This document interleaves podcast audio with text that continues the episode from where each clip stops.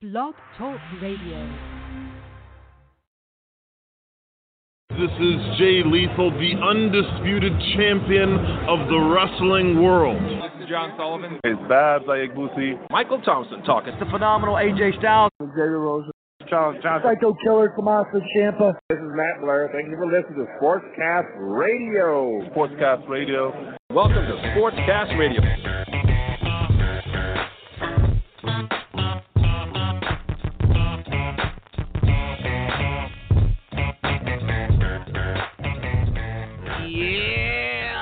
Welcome, ladies and gentlemen. That's right, this ain't Jordan Jiskra. Ryan Cook back in the saddle, sitting here running SportsCast. Back to the roots, back the way it should be. No, I'm just kidding. Jordan's got a migraine, and I've had a huge NBA boner, you could say. So there was one person, and one person only I had to call.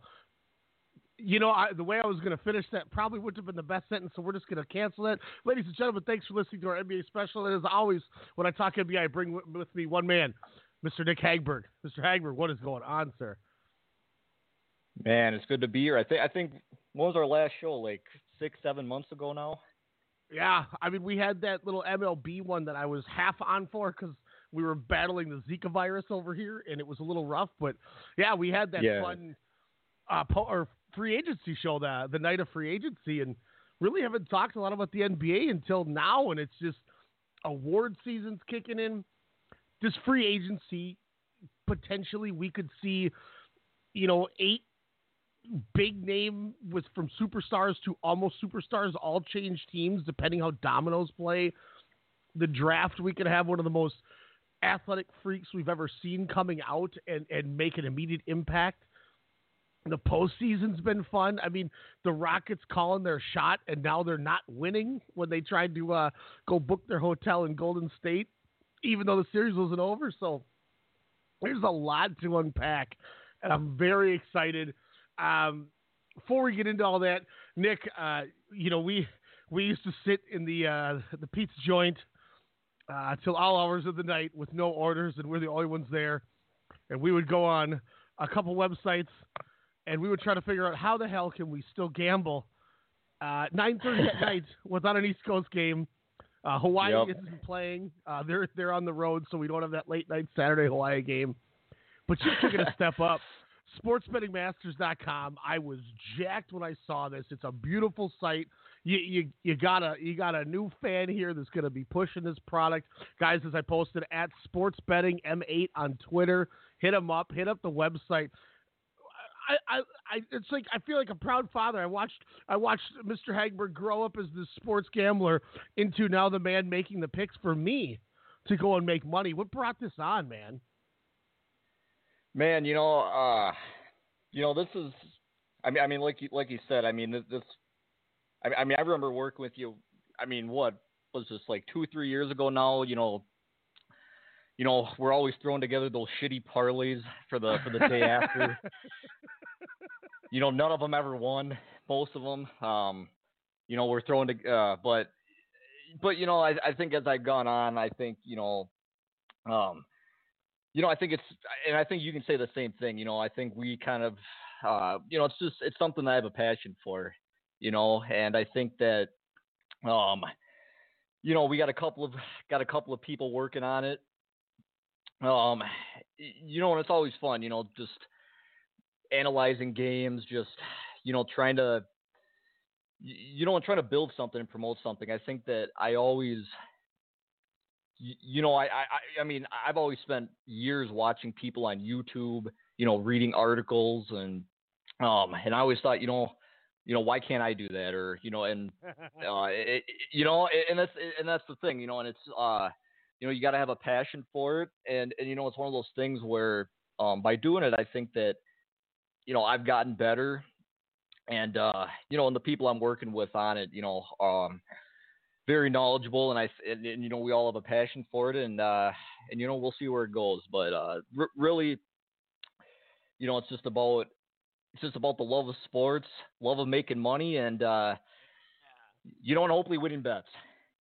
Yeah, that's what I'm talking about, man. And to be fair, to be fair, some of those parlays, man, we put a lot of time and effort in, and we would miss by one game or just one little thing. Like there was a 10-team, or I think it was a 10-team college football one, and it was Akron Zips, wasn't it? Yeah. No, I'll jump in. I remember this. See, like so we each threw in $20, I think. Yeah, we each threw in $20. It was a 20-to-1 college football parlay, and I remember there were 17 teams on it. And I remember I think the first 8 games won, because we did it over multiple days. We did Friday, Saturday, Sunday. That's and right. I remember it was that 11 a.m. game. It was Marshall and Akron, and Marshall, I think, 17-point favorite at home, and and we picked all the teams to win. We weren't screwing around with the spread or anything, and these guys, they were up like 10, 14 points, and then all of a sudden shit hit the fan, and Akron, for no apparent reason, just started playing lights out, and I just it was absolutely crazy, but good times though. Oh man, I remember they were. I had people painting my ceiling because my house was leaking from this crazy storm. So Jen and Sydney are all huddled with me in the bedroom. They want to watch the kids show, and I said, "Listen, we got money on the line. We're watching Marshall Akron right now. So the worst game we can watch." And that was the worst part. It was on television too, of all things. It was on CBS. Sports College 3 or something, when people say ESPN, the Ocho, it was like that irrelevant of a channel, but damn it, they were showing Marshall Akron, and I'm just sick to my stomach because we did it, and and I will say there was a few that I started hitting at near the end of the run of doing it, and I was pretty happy about that, and we did win one joint one, which at the time we're like, oh, hell yeah, we won a Bitcoin each. That's like $250. Let's cash that out. Boy, was that a mistake. And the thing is, too, I mean, when we were gambling, I mean, this was back when Bitcoin was worth like, 20 or like, $200-$300 a coin. I mean, think about this now. When it got up to 20K, years later with really thousands, if you think about it, I mean, just imagine if we would have held on to the Bitcoin, that we were betting with. I mean, we were just pissing away money left and right. I mean, God. And that's the thing. Like, we knew about, and that's the thing I always regret too. Just talking about Bitcoin, it's like, oh God, I was using it for betting when it was worth pennies, because that was the only way to do it. But yep. Hey, we're like a drug addict needing a fix, man. We figured out a way to still keep that. And that's, not to keep harping on it too much, but speaking of that, when you were you mentioned it was up to like 20K, we could have flew to Vegas every weekend for the NFL with this money we could have won, and just did it with cash because of all the cash we could have won with that. But you know what? I'm a lot better now though because of that. I think that I think my days of doing the 17 game parlays are over. But but you know what though, that it was one of the more memorable stories I had. Definitely, sweating out Akron and Marshall just on an early Saturday afternoon and getting pissed when the Akron Zips beat Marshall. It's terrible. Hey. Make sure, once again, guys, sportsbettingmasters.com. You can get all the details. And a wise coach once said this, which is exactly what Nick Hagberg's going to give you. Take that for data. I'll give you data too. I think I'm looking at a record right now. We're 40-23, so we're hitting like 65% in the first month. Yeah. Yeah, so I don't know how many people can say that, but we're off to a hell of a start, which is always nice. You ready for this? Here's the how do I want to say this? I can let Sydney say it. This is the official move of the week, Nick. What's the spread on Canelo Danny Jacobs?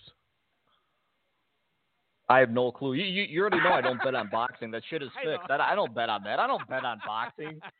You know, I'll tell you what. The last time I bet on boxing was that stupid Manny Pacquiao and Jeff Horn fight. I remember.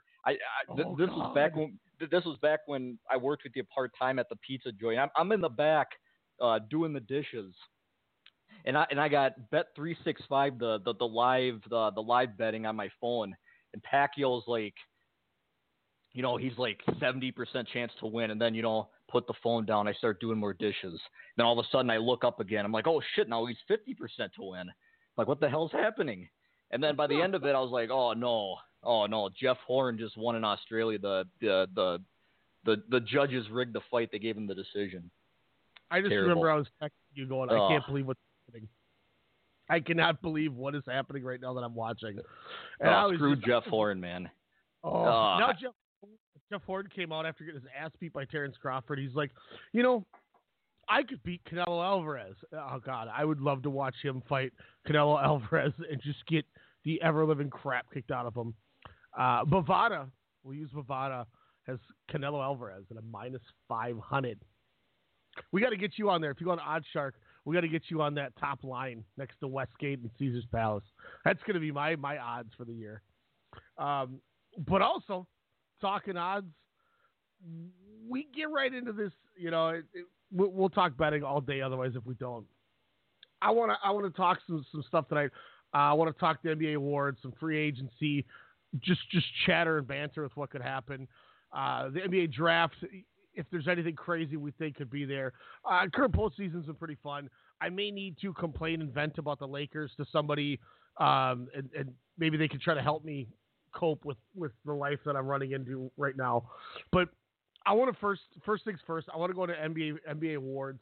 As you mentioned, when we were in the screening room there, Mike Budenholzer won the coach of the year. We both agreed that was going to be the pick to win. So we won't have to worry too much about that one. I got to pull up my little notes here. I did want to ask you right off the bat, Who do you have, if you even have anyone? Because I don't know if you went over this, but who do you got for your executive of the year? Now that these NBA presidents of basketball are becoming such a big deal, this is the first year I've really, like, I've known for the last few years a lot of the presidents in the NBA, but this is the first year I really actually started getting into this, and I think it's because Magic Johnson with the Lakers, and then Magic stepping away, and now me hearing all these rumors and thoughts of what's going to happen. Who do you have as the executive of the year in the NBA? Oh, I think I just looked him up. It's got to be the Bucks GM. His name is John Horst. Okay, I think that's how you say his last name. You know, and I just think that when we think about the NBA, and I think we've you know, we've seen it with our, you know, hometown Timberwolves, for instance. It's so hard for these small market teams in the northern U.S. to even compete. I mean, and what the Bucks have done the last couple of years, just building around Giannis Antetokounmpo and really getting solid pieces. You got Chris Middleton, Eric Bledsoe.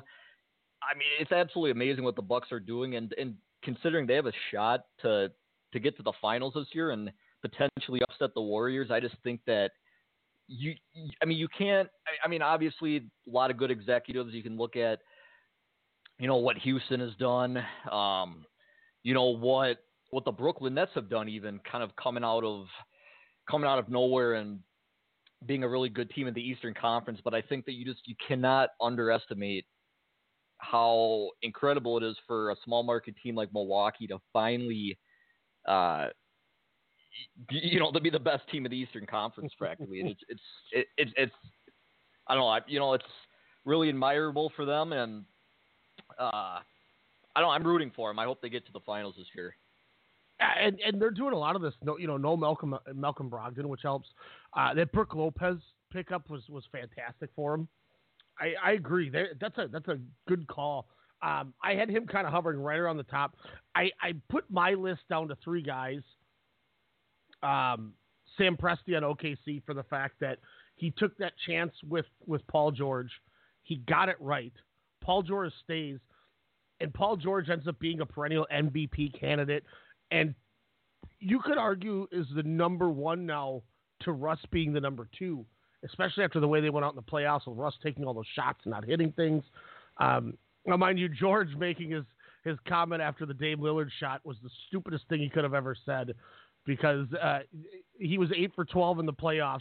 He was 4 for 4 that game, and he was 20 for 51 in the regular season from past 30 to 37 feet. So he was hitting those shots all year on you. So don't say that's a bad shot. No, that was a good shot for Dame. So, but that's okay. Oh, yeah. Bob Myers, I think, deserves credit for the fact that he got Boogie Cousins. Mind you, now Boogie Cousins obviously isn't been the impact that they'd hoped, but if you'd have told me on draft or on free agency that they're going to get Boogie to sign a $5 million contract to come to that team, I would have said you're crazy.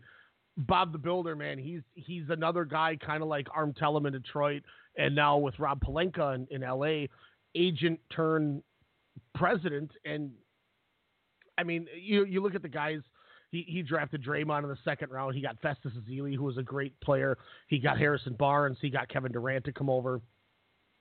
So he's been doing this over and over. But my guy who I'm giving the executive of the year to goes to Masai Ujiri in Toronto, for the simple fact that this dude managed to get Kawhi Leonard for DeMar DeRozan and still got why can't I think of his name? The point guard cat they got in the trade. I don't know why I can't think of his name. The trade with what team here? What are we talking about? The Spurs Raptors one, when they got Kawhi, but they got a second player with Kawhi. I don't know why I can't think of his name. It was the Danny Green they got, I think it was. Danny, yep. So yep. He and he unloads DeRozan, who has a terrible contract, gets those two guys back, and they're playing fantastic. I didn't get to see how the game with Philly went tonight. Oh, they got smoked by Philly. So they're down 2-1, but I mean, this guy took a chance, and you know, he pried away Kawhi Leonard, who you could argue, if he keeps him, it's a W. So kudos to Toronto, who was in a spot where I thought they were ready to just start unloading and rebuild, and he flipped DeRozan into Kawhi Leonard and Danny Green. So you know, you're the real MVP for that one. So I'm going Masai Ujiri for mine, but a lot of good people. You know, and I mentioned Arm Tellum too. The fact that you got Blake Griffin and got in the playoffs with that Detroit team is a pretty good feat. And, you know, he helped everybody realize that your guy Ish Smith is valuable on a team. Where else? Where you want to go next? What category you want to jump into next? I got my list out here. Uh-oh, we lost Hagberg. Hagberg has left the building. He was so mad about my Masai Ujiri pick that he decided to take off here, but that's okay. Let's go into, why don't we go to six man? Let's talk six man of the year. There's a lot of talk of who you could have take the six man, and there's a couple interesting things with the Clippers. I'm just gonna check on Hagberg here. You're not on. Oh, there he is. Hey, Nick got back in. I don't know what happened there. Alex sent me Bulls explicitive.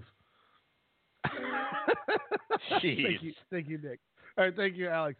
So I said let's jump into six man of the year. I think there's a lot of names that could be in this list.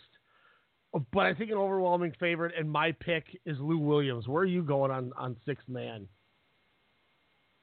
Oh, yeah.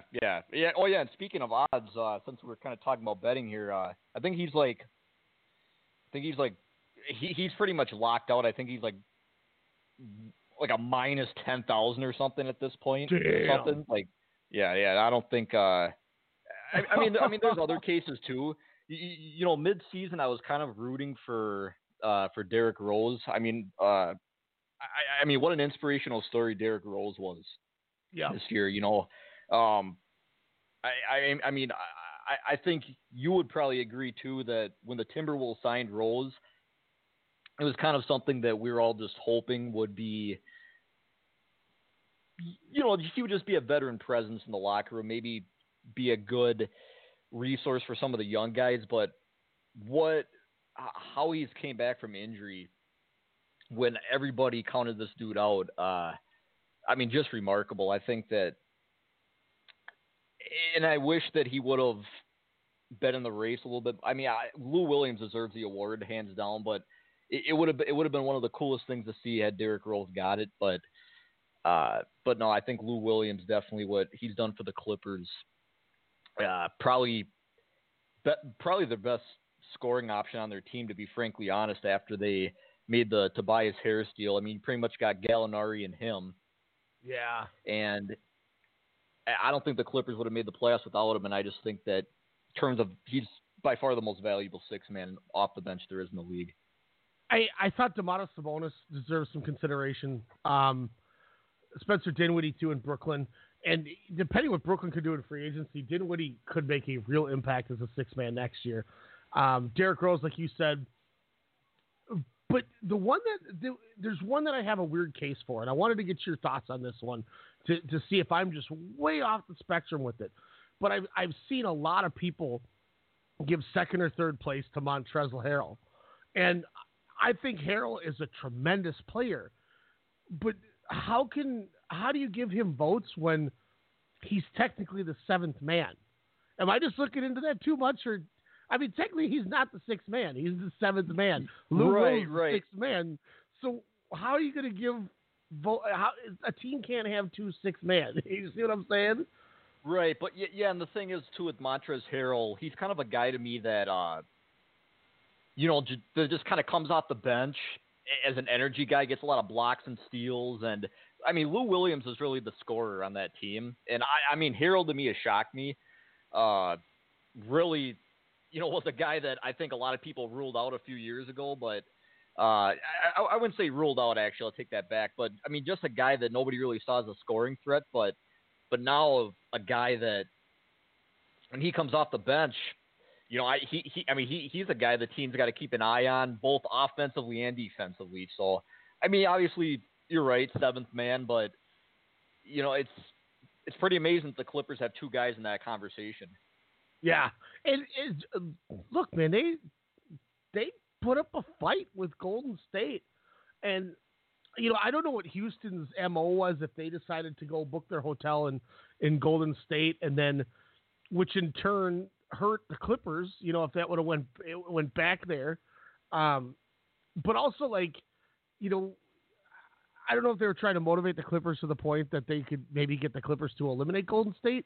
But, say Golden State did lose to the Clippers. Well, if you're in Houston, now you just spent a week in Oakland, and now you just have to fly back to Houston. It was a stupid move. It didn't work. And, I mean, it's already showing that they're mentally defeated as it is, but I mean, that's a conversation for later. It just still blows my mind. Daryl Morey is so smart that I don't know why he thought that was a good move, but whatever. No. It is what it is. Yeah, definitely. If you say so. What about most improved? I have a feeling this is going to be another one that's going to be kind of a unanimous thought. I wouldn't. Toronto, Pascal Siakam, I think it's insane the way that he turned into, I think, almost what they wish Serge Ibaka was. I think it's a good way to look at him. But he's been tremendous. I think D'Angelo Russell, too, deserves some consideration. Derek Rose, Alex said Derek Rose. Derek Rose, I think, does deserve some, too. I wanted to go Tobias Harris because I think he's turning into a perennial max deal player, but I think he didn't make a big enough step. So I'm going to go Pascal Siakam over a guy like D'Angelo Russell, who finally figured it out. But I'm don't call me crazy. I think Giannis is going to get some votes a la Steph Curry when he went from MVP, his back-to-back MVPs, where he got so much better. He had a chance to win most improved and MVP after being an MVP, which is unheard of. But long story short, Pascal Siakam is my pick for most improved player. Oh yeah, hands down. And I remember when we did that show back in November, I remember talking Pascal Siakam up quite a bit, which is pretty ironic because after what he did that first month, I think it was kind of something that we thought was maybe a fluke, somewhat possibly hopeful that that could continue later on in the year. But it's just absolutely amazing what he's been able to do. And I remember just a couple days ago, I came across an article with his scouting report, I think, coming out of college. And I mean, the scouts absolutely ripped into this dude, talking about how he was a liability on the offensive end. He was pretty much only a defensive player. And to see him absolutely prove everybody wrong, I think is deserving to get the award in itself, because, I mean, the numbers back it up. Yeah, the way he's performed this year for Toronto, he's arguably their second option behind Kawhi Leonard. And the thing is, I mean, he's not sitting out every other day like Kawhi Leonard. The dude actually shows up and plays every day. But that's a different conversation too. But yeah, I'm just a big fan of Pascal Siakam. I think that the Raptors, I mean, the way he's developed his game, it's incredible. And he's definitely a guy that I'm going to be following throughout his career. Next up on the list, let's go into Defensive Player of the Year. Hagberg, why don't you kick this one off for us? Yeah, I don't see how you can say anybody other than Rudy Gobert, to be honest with you, center for the Jazz. I mean, you just look at that team, and I mean, to be honest with you, to be frankly honest, Gobert could win the award every single year. He's, in my opinion, defense inside and in the paint, I think, and I think you'd agree with this, is probably one of the most underrated things about the NBA nowadays. I mean, it's really it's turned into an up-tempo game. There's really who could shoot more three-pointers. well, exactly, and that's the thing. And when you can, you know, when you can force teams to shoot threes and stop them in transition, I mean, that's how you win basketball games. And if you look at Utah's roster, I don't think that Utah has the most attractive roster in terms of star power, but the reason why Utah is always going to be one of the best teams in the Western Conference with their current makeup right now is that they play team basketball. You look at Ricky Rubio, Donovan Mitchell, even Joe Ingles, and Jay Crowder, actually, Crowder's still with the Jazz? I'm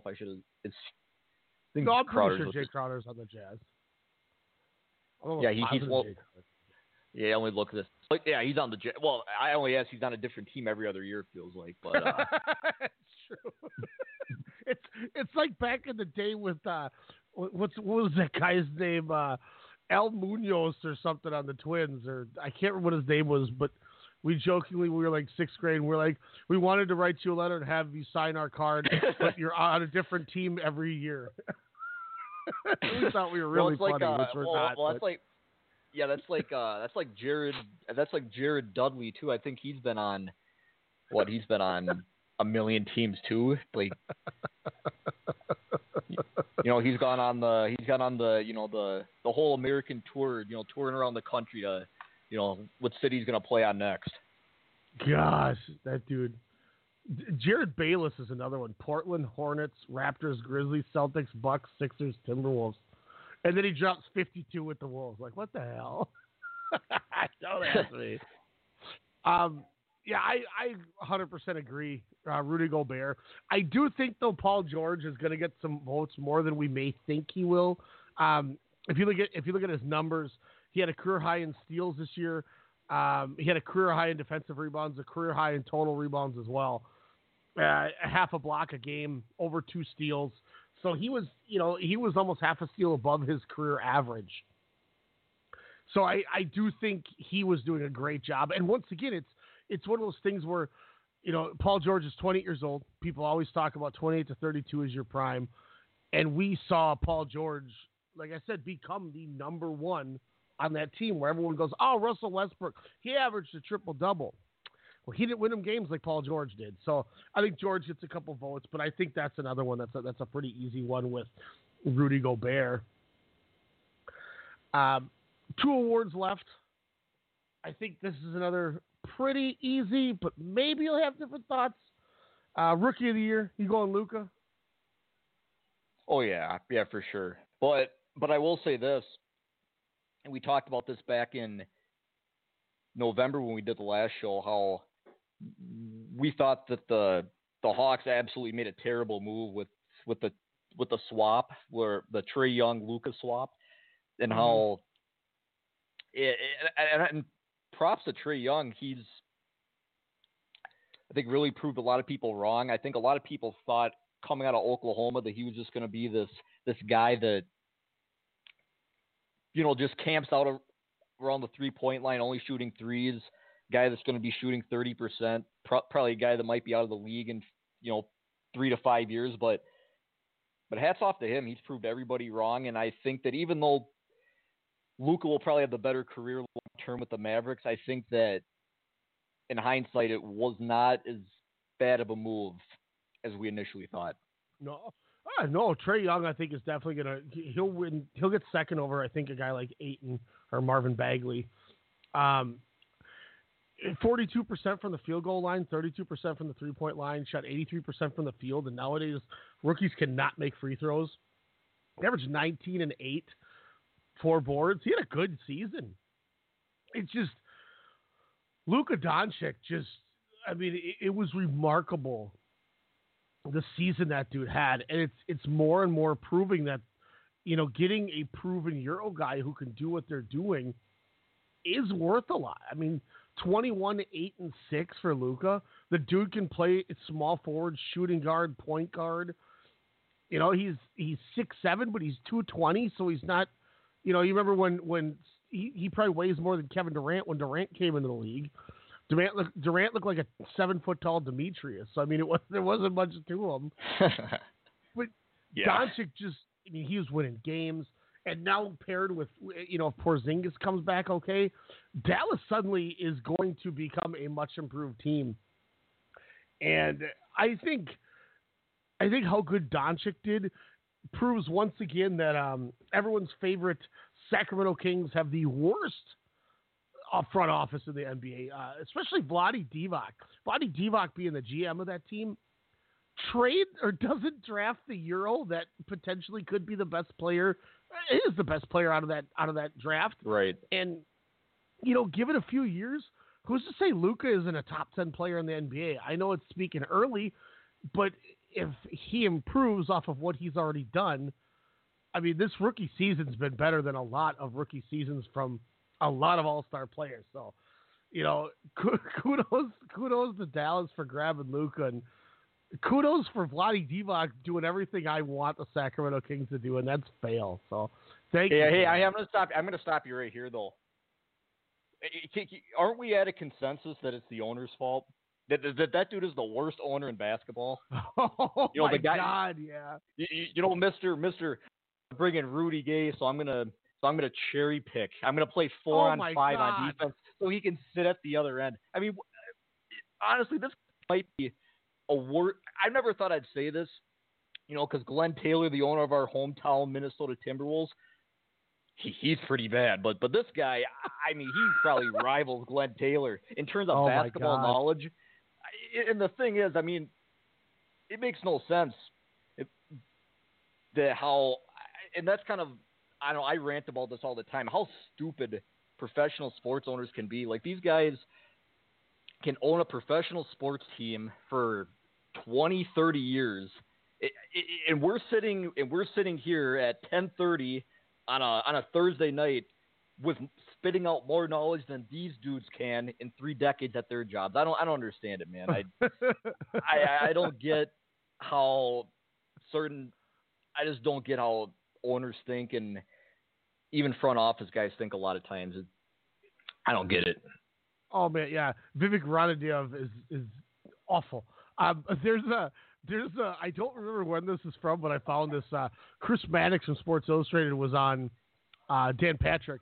And he was on there, and he said, talks about the soap opera isn't good as predictability, dysfunctional Kings, and says it all begins in the owner's box with Vivek Ranadive, who is one of the worst owners in the league. I mean, so they're on. See, there you go. This guy. Yeah. See, there you go. I mean, but I always come back to the same thing about that dude. Sacramento, they were going to leave the city. And he stepped in and he saved the team, even though we all agree. Yeah, the Maloofs trash owner. Oh yeah, yeah well they were going to Seattle. They're going to be the Sonics, or they're going to probably move to Seattle if that guy wouldn't have stepped in and did what he did. But in terms of basketball knowledge, like I said, absolute trash. But class act for saving the team though. How do you not criticize your GM for not taking the European guy when that would have been the natural fit to grab the Euro to play with you? It was asinine. And then you know, not to turn this into a trash segment, Marvin Bagley too. He had 15 and 8. So I mean, he didn't have a bad year. Kings did go 39-43, 2 games under 500. So kudos, they did have a better team. Deere and Fox stepped up. They got Harrison Barnes. They, Buddy Hield, Bielitsa did good for him. Caleb Swanigan wasn't bad either. Late round pick Wenyen Gabriel wasn't bad. So I mean, to be fair, they have been better. Harry Giles is starting to figure it out too. So I'll give them their props. But then of all things, the one I remember saying this to you before the season started, and I said the one kudos I will give Sacramento after blowing the Luka Doncic thing is they brought in a hell of a good coach in Dave Joerger. Oh, yeah. Joerger gets this team 2 games under 500, and they fire him. Oh, and I couldn't believe that either, because, I mean, look at the crew he has to deal with. God.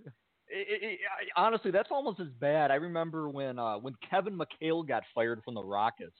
That was another one. Like, Kevin McHale getting fired from the Rockets, I mean, if we want to go even further back to Wayne Casey getting fired from the Timberwolves, I mean, I just don't get. God. I don't get why these coaches. Yeah, why do they have such a short leash? And then on top of it, not to rip on your Lakers, they bring in Luke Walton. Like, I mean, literally, like a few days after he got fired from the Lakers, you bring in Luke Walton.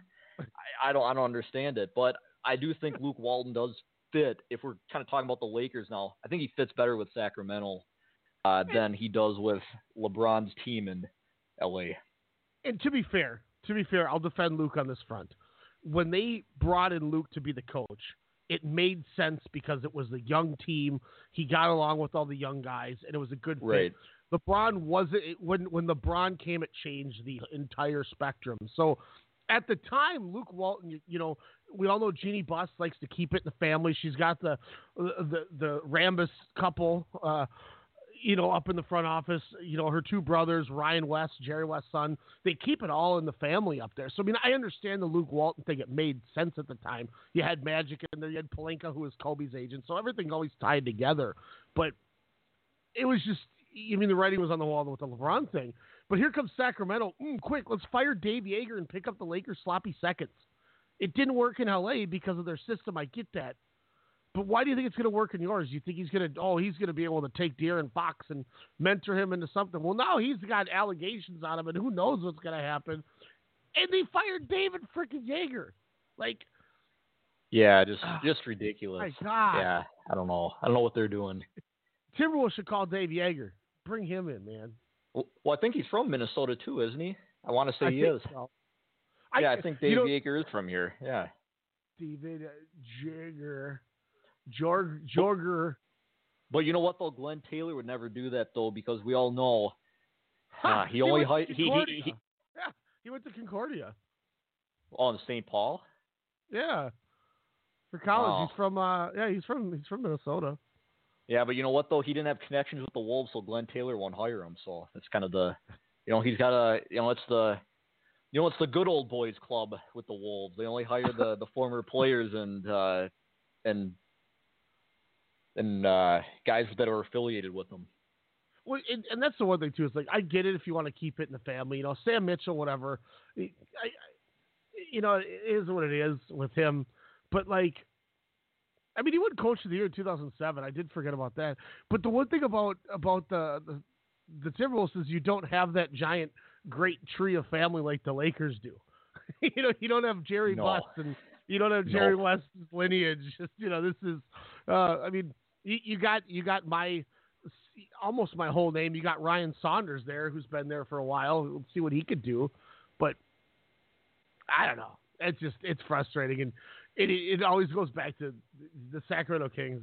There's a reason to ESPN released they took all four major sports, NBA, NHL, MLB, and NFL, and they took all the teams, all what would be 122, 123 teams or what? Yeah, 123 I think it is. And they rated them 1 through 123 as an organization. Sacramento was 123. They were dead last. Well, it's not surprising, but then it comes down to their ownership's always even. I think there was two brothers. I forgot what the name was. Was it the Maloofs? The Maloofs, yeah. So the Maloofs owned them. They. I can't recall. I was too young when they were good in the early 2000s. I remember my first memory of watching basketball was that Western Conference semifinal series with the Lakers and Wolves, and how the Wolves prevailed in 7. How that was, probably the only highlight we have as Minnesota basketball fans here, but. That fourth quarter was the greatest fourth quarter against the Kings with the Wolves I've ever seen. That was one of my favorite. Oh yeah, I've watched that over too. And it was a low scoring game. It wasn't. I want to say it was like 83-79. I want to say, I could be wrong about that score. But, I don't know. It was a really low scoring game. I remember. Mm-hmm. But I've watched the highlights of that. But back to the Kings here. Again, it's always dysfunctional. It's a lot like a lot of small market teams, and that kind of goes back to what I was saying about the Bucks earlier. The fact that the Bucks were able to overcome all those challenges and get to the top, that's remarkable, I think. And I hope Sacramento can eventually turn it around. It's still a good city. And I mean, to be fair, they got to be on the right trend. With a 39-win season, you're 2 games out of 500.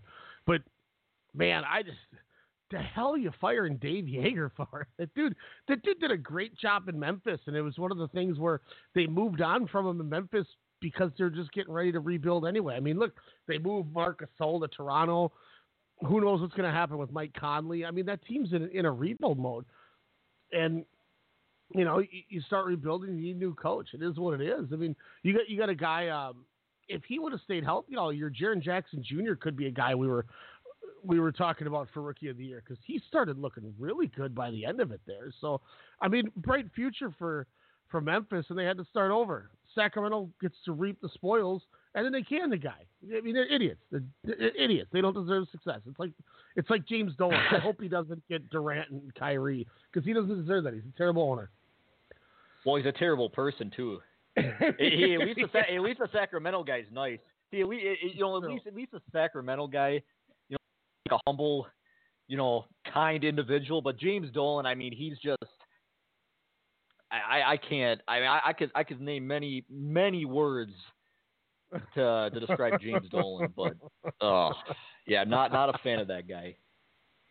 Terrible. Obviously, last award here, could be really close at the top. Who do you got for your MVP? Oh wow, that's tough. It's either going to be Giannis versus Harden, obviously. There's really no other. I don't think you can make an argument for anybody else. But I think a couple months ago, Paul George could have been in the running when they were winning. But I think when that team started dropping, I think that made it just a Harden Giannis 2-man camp instead of adding Paul George in.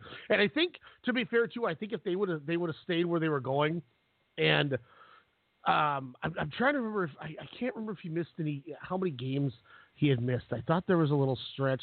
Oh, he did play 80 games. But I think if they could have secured that top spot and kept where they're going, I think Nikola Jokic could have got some votes too, because my God, that guy's just out of this world. But I think it's those two. Who are you taking out of him? I'm taking Giannis.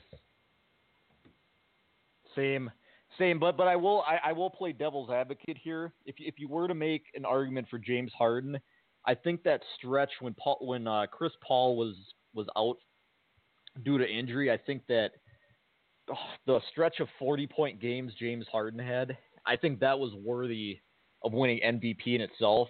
But I think if you're looking at strictly value of the team and what would happen if you took each player off of each team, I think just the stuff that Giannis has been able to do is amazing. And I do think this. I think the writers have more of an incentive to give Giannis the MVP award because really, and I don't know if you agree with this, I really think he's going to become the face of the league when LeBron winds down in his career. Yeah, I you know, before you'd always talk about, you know, who's untradeable.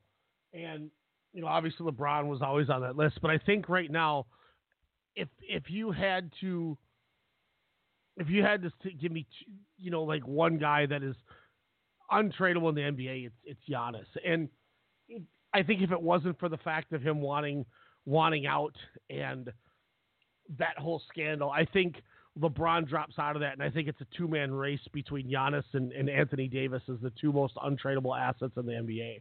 And unfortunately for the Pelicans' sake, Davis kind of played that out with Rich Paul releasing that statement. But yeah, I mean, Giannis is. I don't think any team could give you enough value of what Giannis could bring to that table without giving you. I mean. Let me ask you this. Would you trade Giannis if you knew healthy Dallas would give you Doncic and Porzingis? Sorry, can you repeat that one more time for me? I just got to think about this again. If you knew that there was no health issues with anybody. Right.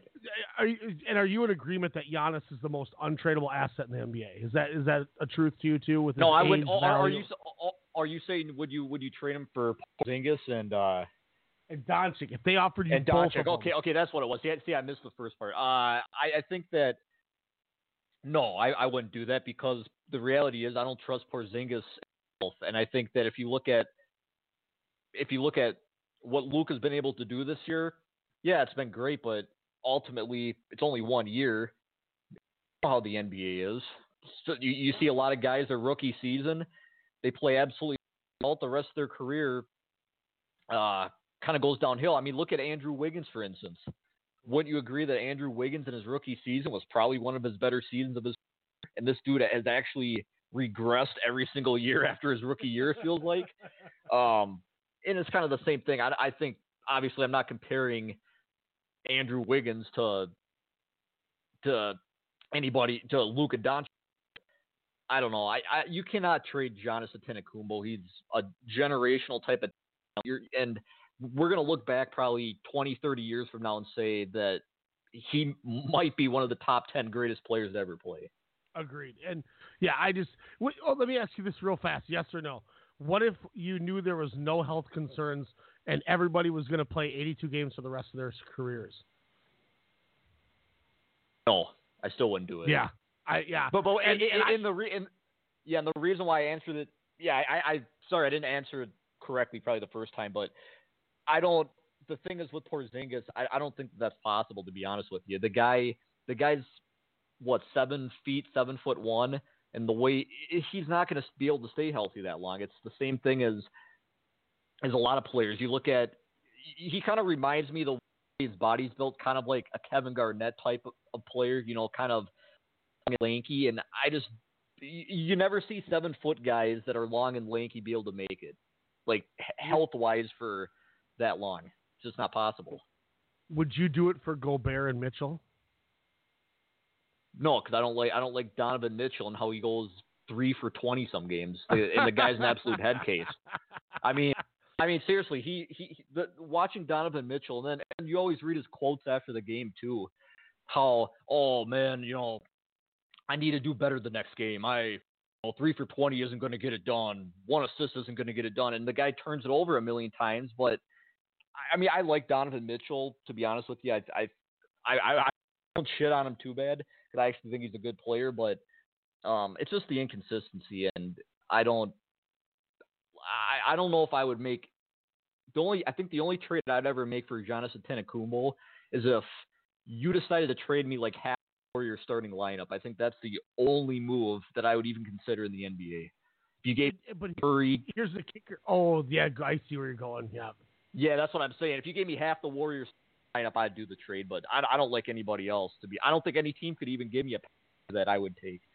Here's one more I'll ask you then. This will be the last one, and then we'll move on to our three All-NBA teams.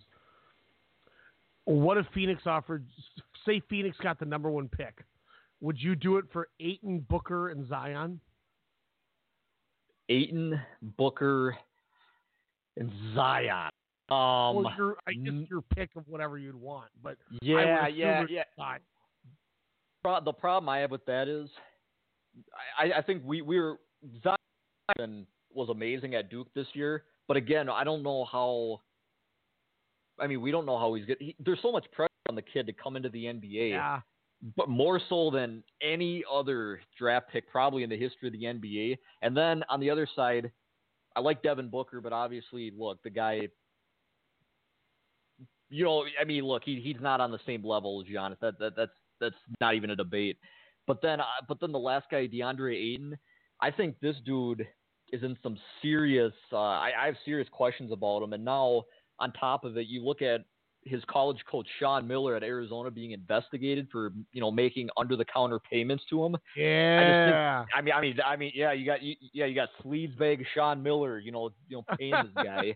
And I don't know if that's a huge distraction. I don't care what anybody says when you're under investigation like that. And I can't recall how much money he got paid, but, You gotta imagine that's gotta mentally affect you as a player when you're, you know, when basically you're gonna be under the NCAA investigation probably the large majority of next year and a lot of the end of this year also. I don't know. That's an interesting conversation though, but yeah, I always like going over that kind of stuff, especially with people like Giannis who are, you know, literally untouchable. Like I said, I thought there's two guys, and one of them basically made himself available with Anthony Davis. But, I mean, Giannis is just – and now Giannis is calling up Kobe Bryant. Kobe said Giannis called him to train with him one weekend. He said the first hour they were there, Giannis sat down with a notebook and just asked him questions.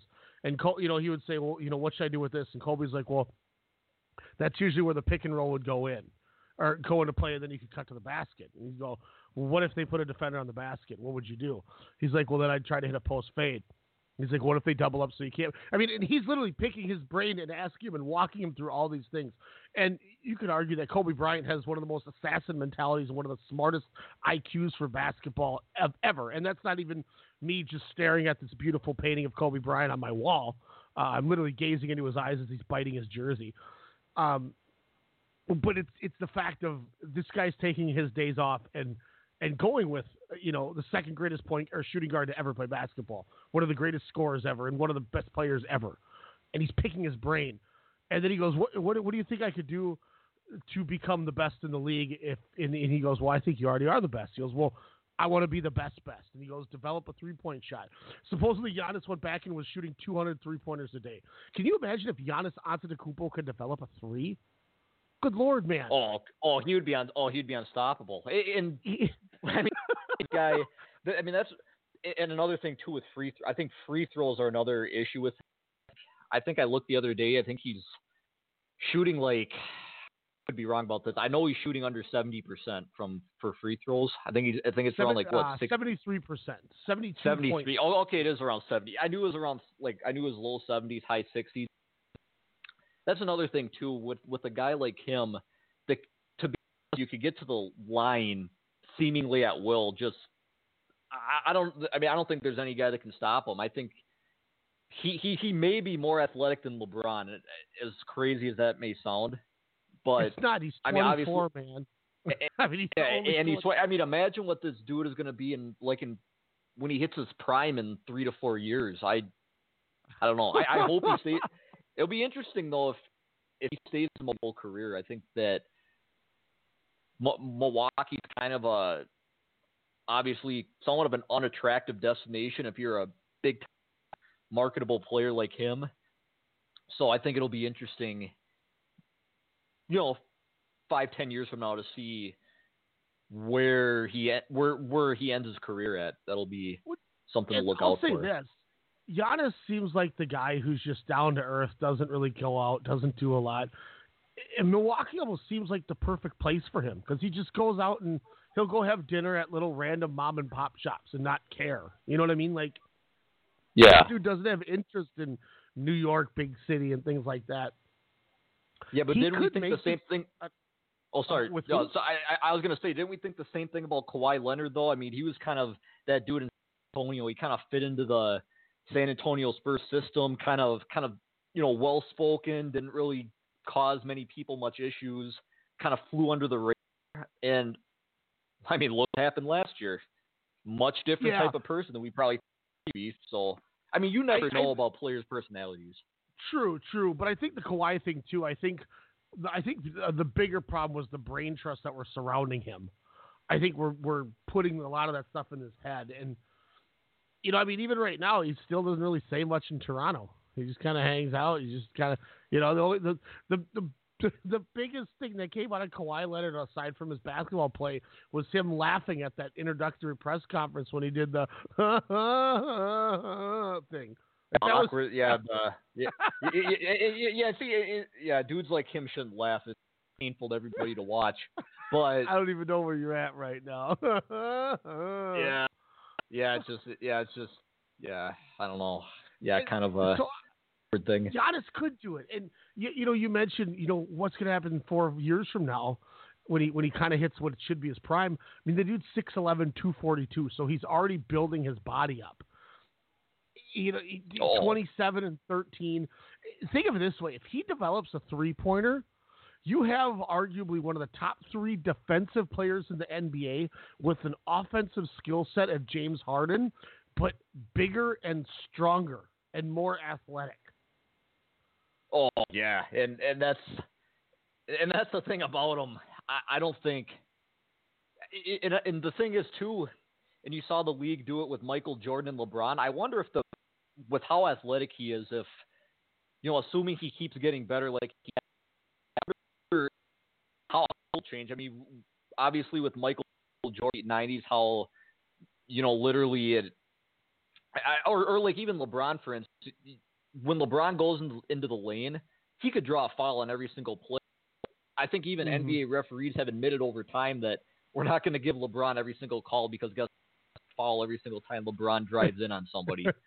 So I don't know. It'll be interesting because I think he's one of those type of guys that you only see come once every 20 years, the way how athletic he is and the things he can do on a basketball court. And it just makes me sick to my stomach that our Minnesota Timberwolves did not take a chance on him. And, and I think you've said that so many times too. They go with Shabazz Muhammad, who, you know, was they were in line to take a forward. He's sitting on the board. I'm with Josh Scott and B-Dubs, and I'm like, dude, we should take that Greek kid. If that kid can develop, these Euros are becoming the best players. Well, first we took that point guard that everyone thought was going to be the greatest thing ever from Michigan. Trey Burke, but we traded him. For Shabazz. We traded him for Shabazz. Well, and they were both trash. They were both terrible. My God. And we could have took Giannis. And I think that's shocking too. Flip Saunders was running the Wolves front office at that point. I mean, that's something I would expect David to do. You know what I mean? Like, just it's like take a chance when you got. And here's the problem I had with Shabazz Muhammad. You know, not to get off track, but this guy was the number one high school recruit, so he was projected to be the number one pick. You know, looking at future mock drafts. I mean, this guy slid from number 1 to 16. Don't you think that there's a reason why he slid that far? And on top of it, too, the guy lied about it in college. He was always consistent at UCLA. He wasn't – honestly, he was probably one of the biggest underachievers I've ever seen. And on top of it, you got a dude like Giannis Antetokounmpo sitting when you're a miserable franchise that could have changed your team – and you didn't do it. Shame on them. They deserve – well, and And people say, well, look, Lucas Nogueira went that draft and he didn't do good, and Sergei Karasev went and he didn't do good, you know, things like that. But I mean, I mean, you look at this. Shabazz Muhammad is the 14th pick in the draft. Immediately, the next pick is Milwaukee, and they take Giannis. The pick after Shabazz was Giannis. You want a damn small forward, and you take. Oh God. I mean, it's the story. Yep. It's the story of our lives, you know. Yep. Johnny Flynn, Wes Johnson. I could probably go down the entire draft from the entire draft from 2000 until we drafted Karl Anthony Towns. I mean, it's an absolute shit show. I don't understand how you can miss that. I mean, you could probably like draw names out of a hat and you'd have more luck than they've had. It's absolutely crazy. Let's not forget what I told you that Michael Thompson said. Hey, you guys have the number 2 pick in the draft. You know, he's talking to David Kahn. This is straight out of Michael Thompson. As you hear on our intro, Michael Thompson talking to you. My son Clay would love to play for the Timberwolves. He would love to play for the Lakers, but he won't be available by then. We all know that. He knows I played for the Gophers. I've said great things about the Gophers and the state of Minnesota. You know, David, my kid would love to come play for you. He's going to be an amazing shooter, I promise you. And you guys can't have enough shooting. Hey, Michael, thanks for telling me that. We were a little scared off when the last shooter we wanted said he wouldn't play for us and Steph Curry. So, you know, we didn't know how that was going to react, but I'm glad you told us that. That's going to make it easier in our war room. With the number 2 pick, they take Derek Williams. Yeah. Well, and I will say this, though, and I've always loved that story, by the way. I've always thought that was one of the more interesting stories that, you know, that you've had to share about, you know, talking to Michael Thompson and everything. Yeah. Well, the thing was with Derek Williams, he was the second best player on the board behind Kyrie Irving. I disagreed with that, but again, it's a situation where the coach Williams wasn't really in a position at the time. And that's kind of the thing about a lot of the NBA draft that I kind of find confusing a lot, because teams often, you know, they'll draft what they see as the best player available, but really, I mean, you got to draft the right pieces to fit with your team. And I think the Utah Jazz, they win not because they got the best players, they have the best pieces that fit with their system. And I think that so much of the thing in the minds of NBA executives, I think that they're so focused on, you know, the big board and the mock drafts that a lot of what goes into a good draft gets kind of lost in the process. In that case with the Timberwolves, they definitely missed the ball on that, I think. Well, that was, I think that was about the end of the con too, because that was the draft where he made 100 moves to try to get enough money to buy out Kurt Rambis. I mean, you look at this. And I remember watching that draft on TV. Yeah, I was watching that draft on TV. You know, just sitting there like, oh yeah, here we go. Wolves are up with the 35th pick. Oh, we traded it for cash. Okay, now we got the 45th pick. Oh, we traded it for cash. Oh, now we got. Oh, guess what? We traded it for more cash. And you know what? And the greatest thing is, or the most sad thing is, cash cannot suit up and win games for you. No, not at all. But you know, excuse me. You know, it would have been nice. We could have had Nikola Mirotic. We sold him off. Norris Cole could have been a serviceable point guard off the bench. We sold him off. Bojan Bogdanovic, who's a great shooter. We got rid of him. Who else did we have a chance where we got rid of? We decided to keep Malcolm Lee. That didn't work. You know, I mean, you keep going through this list here. And then we sold other picks that ended up turning into like, what's his name? Gary Harris, we would have had him because of these deals. Oh, we didn't do that. But then, you know, then Just some of these. Didn't we draft like Tanguy and Gumbo or something? And he was like, ended up being like 40 years old or one of those guys, and we kept that dude. Or like his draft tape was like, it looked like a VHS. You remember that? And like, wait, they couldn't even like really. I can't remember who it was.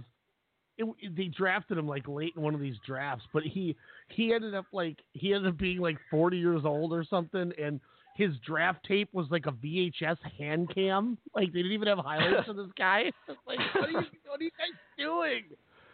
Oh, I don't know. I'd have to go back on that one, but yeah, that's been the story though. I mean, I don't think like any person can disagree with that. You know, and I know it's always the what if game, and they're always fun to play. But it's like, if you guys wanted a small forward that could play the four if you need him to too, Kawhi Leonard was in that draft. You know, yeah. He was the next small forward taken after Derek Williams. So yeah, but here's the thing about Kawhi Leonard though. Coming into the draft, the San Antonio Spurs developed him into the player he is now. You know, when he played at when he played at San Diego State, he was not the same player, and that's just a testament to how good the Spurs coaching staff is to be able to turn this guy who a lot of people kind of thought would be an average role player in the league to a perennial all-star. I think that a lot of that credit should be given to the Spurs, but And to be honest with you, I don't think the Wolves coaching staff could have done the same, if I'm being honest. That's a really good point. And, I mean, to be fair, too, to not dog him completely. I mean, Enes Kanter was third. Tristan Thompson went fourth. Jonas Valanciunas was fifth. Jan Vesely was sixth.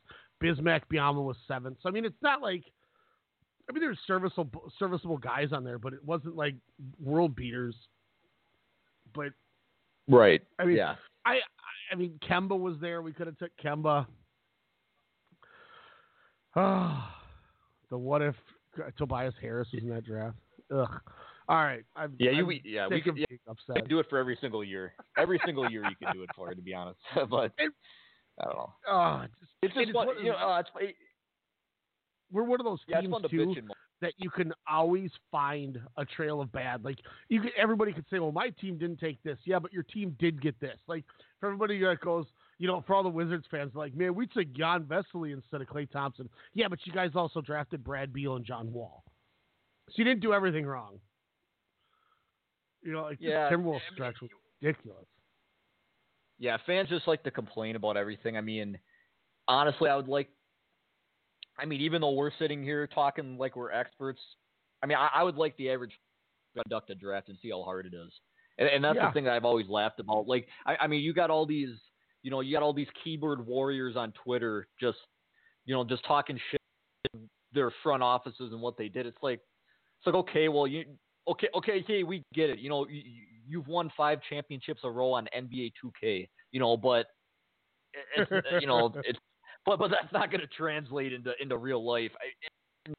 Obviously, I think we can all agree certain front offices like the Timberwolves and the deserve to be shit on, deserve to be criticized, but I think a lot of teams, a lot of it is just it's a crapshoot with the end, and I think it's going to be much of the same this year. It's a really talented group of guys. I mean, I'm just looking at the mock draft right now. You got Zion Williamson, Ja Morant, R.J. Barrett, and so many good players that we saw throughout the tournament and in the entire. College season. I just think all these names are so appealing, but I mean, 5 years now, a lot of them will probably be busts. Yeah, and I mean, it's a good point. I mean, I pulled up mynbadraft.com. Corey Hansford from Laker Nation is a contributor on there, and this is a hell of a deep draft. When you look at Nasir Little at 14, Bol Bol at 13, Sekou Doumbouya at 12, who could be a good international. The Lakers, if it stays where it is at 11, getting Romeo Langford from Indiana. There's a lot of talent in here. Kevin Porter. Oh, yeah. I would love Kevin Porter to come to the Timberwolves. You know, there's so much good talent in this draft, but it's going to be the normal question where, as great as this draft is, how many actually develop into something? You know, is Darius Garland going to be as good as the Bulls might think if they take him at the end of the fourth pick? You know, things like that. Right, and I'm even looking at this mock draft right now. You got Ty Jerome, who played absolutely outstanding in the Final Four. He's all the way down at 30. So yeah. I mean, there's going to be so much talent this year in the NBA draft. I the mock I'm looking at has him going 28 to Golden State. Another talent for Golden State. Bob the Builder, man. Bob Myers. Can we fix it? Yes, we can. Yeah. Man. No, that's probably Draft Utopia's inside joke. Dang, that means I can't say it. You might be listening. Hey, shout out to Chris Ransom, man. We'll be talking to him soon. It's almost done the NHL draft season. Oh, absolutely. Boy, yeah. Well, yeah. Oh, yeah. Yeah. He always says, I just think about the work. So let's go into the three All-NBA teams. This was one of the hardest things I've done. I mean, I think the first team for me was pretty easy. The second team was pretty easy for me. But the third team, holy crap, was that tough to put together. I'll give you my All-NBA first team, and we'll see how close we are together. My guards were James Harden. I went Dame Lillard over Steph. I went Giannis, Paul George, and then I took Nikola Jokic. What was your first team? My first team. So, yeah, this was so Harden, Paul George, and Giannis. Obviously, those three were stone cold locks. I don't see how you could go any other direction other than that. The two that I also had Embiid in there. Yep, I think that was my flip. I didn't know where I wanted to go with that one. Yeah, and the really tough one that I had to debate here, I put Curry in as the first team. Yeah. As you know, guard in there. Really, and we'll get into it more talking about the second, third teams. I think the guards are really tough to break down this year, and I think that when the first, second, and third team results come out, I'm going to be curious to look at where the guards land. I think the forwards are pretty. I think it's pretty clear cut, but I don't know. You got a lot of names that are worthy of consideration, and I think there's going to be a lot of unhappy people when those teams. Yeah, I think your three centers are pretty easy. I think your forwards are pretty easy, like you said. But I mean, I could see. You know, I brought him up earlier, but I wouldn't be shocked if a guy like Mike Conley even got a third-team vote. I mean, there's so many strong guards, and there's some guy. Look, there's a guy that's going to be a glaring, wow, I think that I might not have that you might have, and it's interesting. Obviously, going second team, Steph Curry, because it was between him and Lillard. I put Curry with Russ. I put Westbrook on the second team. My forwards were Kevin Durant and Kawhi Leonard, and then. Obviously, if I went Jokic, I went Joel Embiid as my second center. What did you have on the second team? Yeah, I went Kawhi and Durant, the two forwards. Yep. I went Nikola Jokic as my center. And then this was another tough one. Like I said with the guards, I went Damian Lillard and Russell. Yeah. Again, I think there's so many. We could sit here all night and argue what guards belong. But I just think that I think Westbrook is. I think he did enough to get on the team. I think the guy that I struggled the most with was Damian Lillard. But you just look at Portland and their team this year. How really their offense revolved around C.J. McCollum and Damian Lillard. It's just hard to – considering now they might even get to the Western Conference Finals in their series with Denver. Even though that I don't think the playoffs comes into play with the All-NBA teams, but I do think that there's always – the playoffs definitely influences the voters. I mean, if it influences us sitting here right now, it's going to influence the guy voting. Mm-hmm. That's fair. Yeah, and just looking at what Damian Lillard has been able to do, just carrying Portland down the stretch of the year, even though he did, he had that injury, kept him out probably a week or two. But yeah, I don't know. I'm a big fan of Lillard. I think he'll get the second team this year. Yeah, I think, and that was kind of what I expected. My two thoughts were the exact same way. I thought Lillard and Curry could be either way, and Jokic and Embiid could be either way. I don't think there's any wrong answer. And I think the other six guys we named are for sure locks as well. So, I mean, I think we hit the exact 10 correctly. I just think the two guards and the two centers could be flipped, or, you know, it could be Curry Jokic. It could be Lillard Embiid. You know, I think any combination of those is probably going to happen. Going the third team route here, and I'll say this too real quick. Dame Lillard was a guy I wrote off and said, I don't think he can ever be a number one on a team. He's proven me wrong this last year, 2 years. I mean, last year was all NBA first team as well. So kudos to Dame. I'm glad he's winning. My third team. I'm going to ask you these first before we go to the guards, because I think that's where the controversy comes in. Was Rudy Gobert your center? Or did you go Towns? I went... I went Gobert. Okay, I think if if a guy wins Defensive Player of the Year, I see how you can keep him off of a first, second, or third team. Just considering, and I think another thing too, I think making the playoffs is an important thing. I mean, and I think you look at like Karl Anthony Towns and Anthony Davis. Davis was hurt most of the year, but the thing with Karl Anthony Towns to me, why him off? I can't get around the. I love Karl Anthony Towns. I think he's a big player, but I think there's a lot of issues in his game that defense. I mean you've probably seen him. Like if you ever go to a Wolves game live, I don't know. I always pay attention to him on defense, and I think that there's a lot of room for him. And I think he's probably a year or two away from getting on first, second, or third team here. But, and then so I went Gobert. My two forwards, I went. That was the next thing. Where did you go? I went LeBron and Blake Griffin. What did you do on forward? That's what I did too. Boom. Okay. Boom. So we're exactly on the same page. 13 for 13, essentially. Go ahead as to why. Yeah, too. I didn't mean to cut you off on that one. Oh no, you're good. I think obviously LeBron isn't going to be on first or second team just because he was out for so much of the year. But if you look at his numbers in like a per game basis type of thing, he still had a really good year, even though it wasn't as good as he was with Cleveland. But I think you can't leave LeBron off of a All NBA team this year. And then Griffin, this was a really tough one for me, but.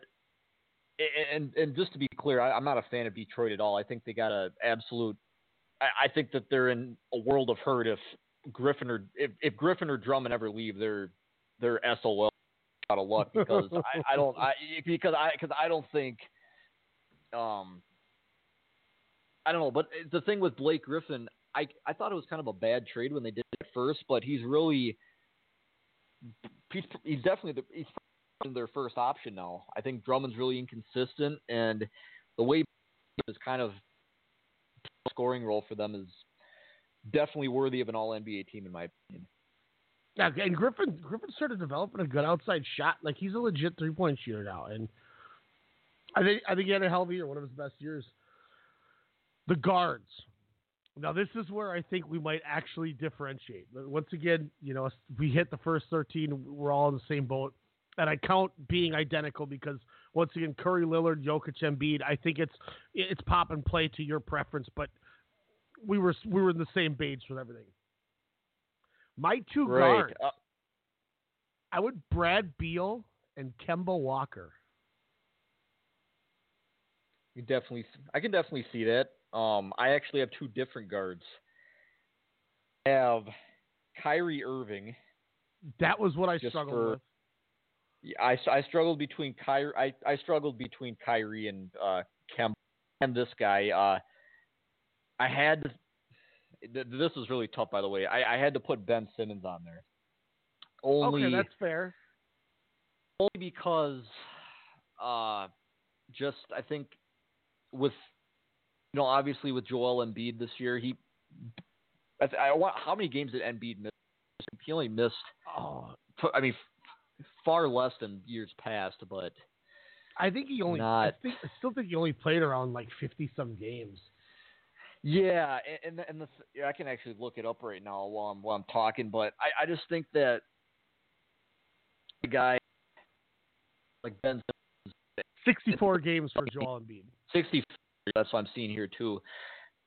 There's a lot of responsibility on him, considering that just kind of looking at that team and how, you know, they bring in Jimmy Butler and Tobias Harris, obviously, but I just think that the things Ben Simmons has been able to do this year, really, I would like to see the somehow get to the finals in the next year or two. I think it'd be an interesting matchup because they play a lot differently than a lot of modern day NBA teams. Of a, you know, they're kind of a slower paced team with Embiid on the floor, and you know when he's on the floor, they're kind of more up tempo like a lot of other NBA teams are. But I don't know. You know, he's impressed me this year, as you said. It's a tough debate between the guards, and I don't know. I struggled with this one. And if you asked me tomorrow, my answer would be a lot different than it is right now. The other one, too, that I was struggling with, and this would have been my fourth team, would have been Kyrie, but Klay Thompson, because, you know, he gets lost in that in the Steph and Durant land, and nobody gives him enough credit, I think, for how good his defense really is. So I really, really struggled not putting Klay on there, but it is what it is. And, you know, that was the one where, as I look through this, I'm thinking – we're going to nail most of these on the same page, especially the forwards were easy, the centers were easy, and the first two team guards were easy. Once again, you know, Curry, Lillard, Jokic, Embiid. Take your pick. It doesn't matter. I don't feel there's a wrong answer. I knew we were taking Gobert. I knew it would be LeBron and Blake, but I knew those guards were going to be an interesting talker, and that was what excited me. That was what excited me about doing the All-NBA teams the most was just third-team guards to see what would happen. But yeah, no, you know, before we did this, when I was sitting here trying to fill out what I was gonna put on there, I probably went back and forth a couple times. There's so many arguments, and I think that when the results come out, I think that'll probably be the first thing I look at is the guards on the first and second teams here. You know, D'Angelo Russell may get votes. You know, this might be a reach, but like I said, with a guy like Mike Conley, who's to say a guy who resurrected his career and really got outshined because of Chris Middleton? Chris Middleton, shit, that's another guy. He was an all-star. But Eric Bledsoe might get a vote.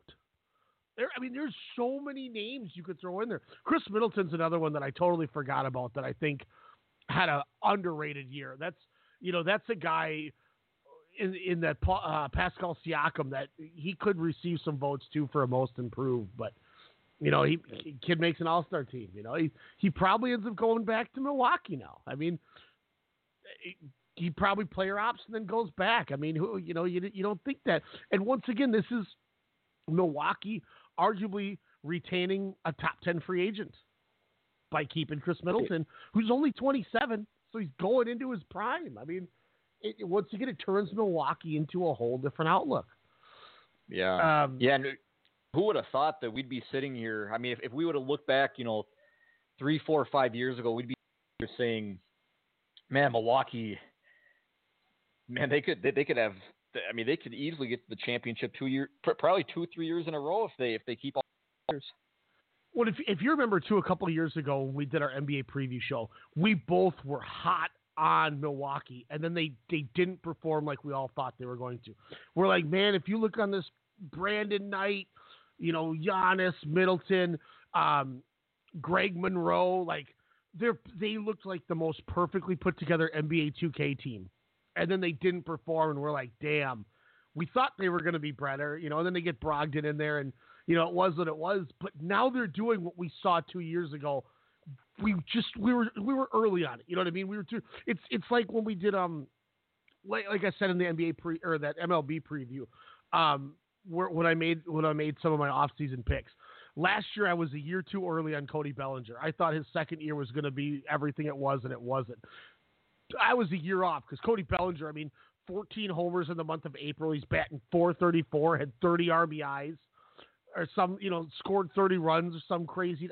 This dude had record-breaking April. I was just a year off. We were just a couple years off on Milwaukee, I think. Oh, yeah, and I think a lot of that, too. I don't think Jason Kidd was – when Jason Kidd coached the Bucs. Good call. I don't think Jason Kidd, in my opinion, he's a really good basketball mind. Obviously, we saw what he did with the New Jersey Nets, now Brooklyn Nets career.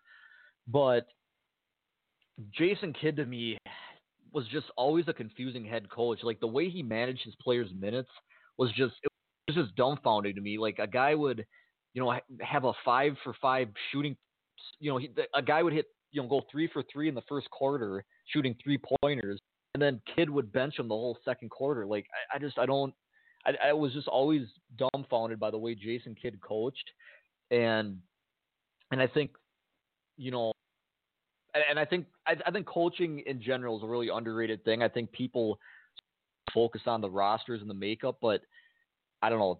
Jason Kidd, he'll get another job in the league, but mark my words, Jason Kidd will fail at his next job. I'm not a fan of his coaching style. Yeah, I know he's like a distant fourth for the Lakers, but if they don't get Monty Williams, they miss on Ty Lue, or they don't. I think they got to take a chance on a guy like Juwan Howard because he's got the Miami ties and he had the Michigan ties for Pelinka. But that fourth option could be Jason Kidd. That scares me. That really scares me. But, and you look at Milwaukee with the great, Budenholzer, who we said, one coach of the year. People forget that, he got to the conference finals in 2015 with the Hawks and won 60 games with that Hawks team and got coach of the year. So it's not like this is something new before. No, not at all. And that's why it was a really underrated coaching hire, because he was one of those guys to me that not a lot of people really know about. I think that a lot of people are just under the assumption that, Atlanta.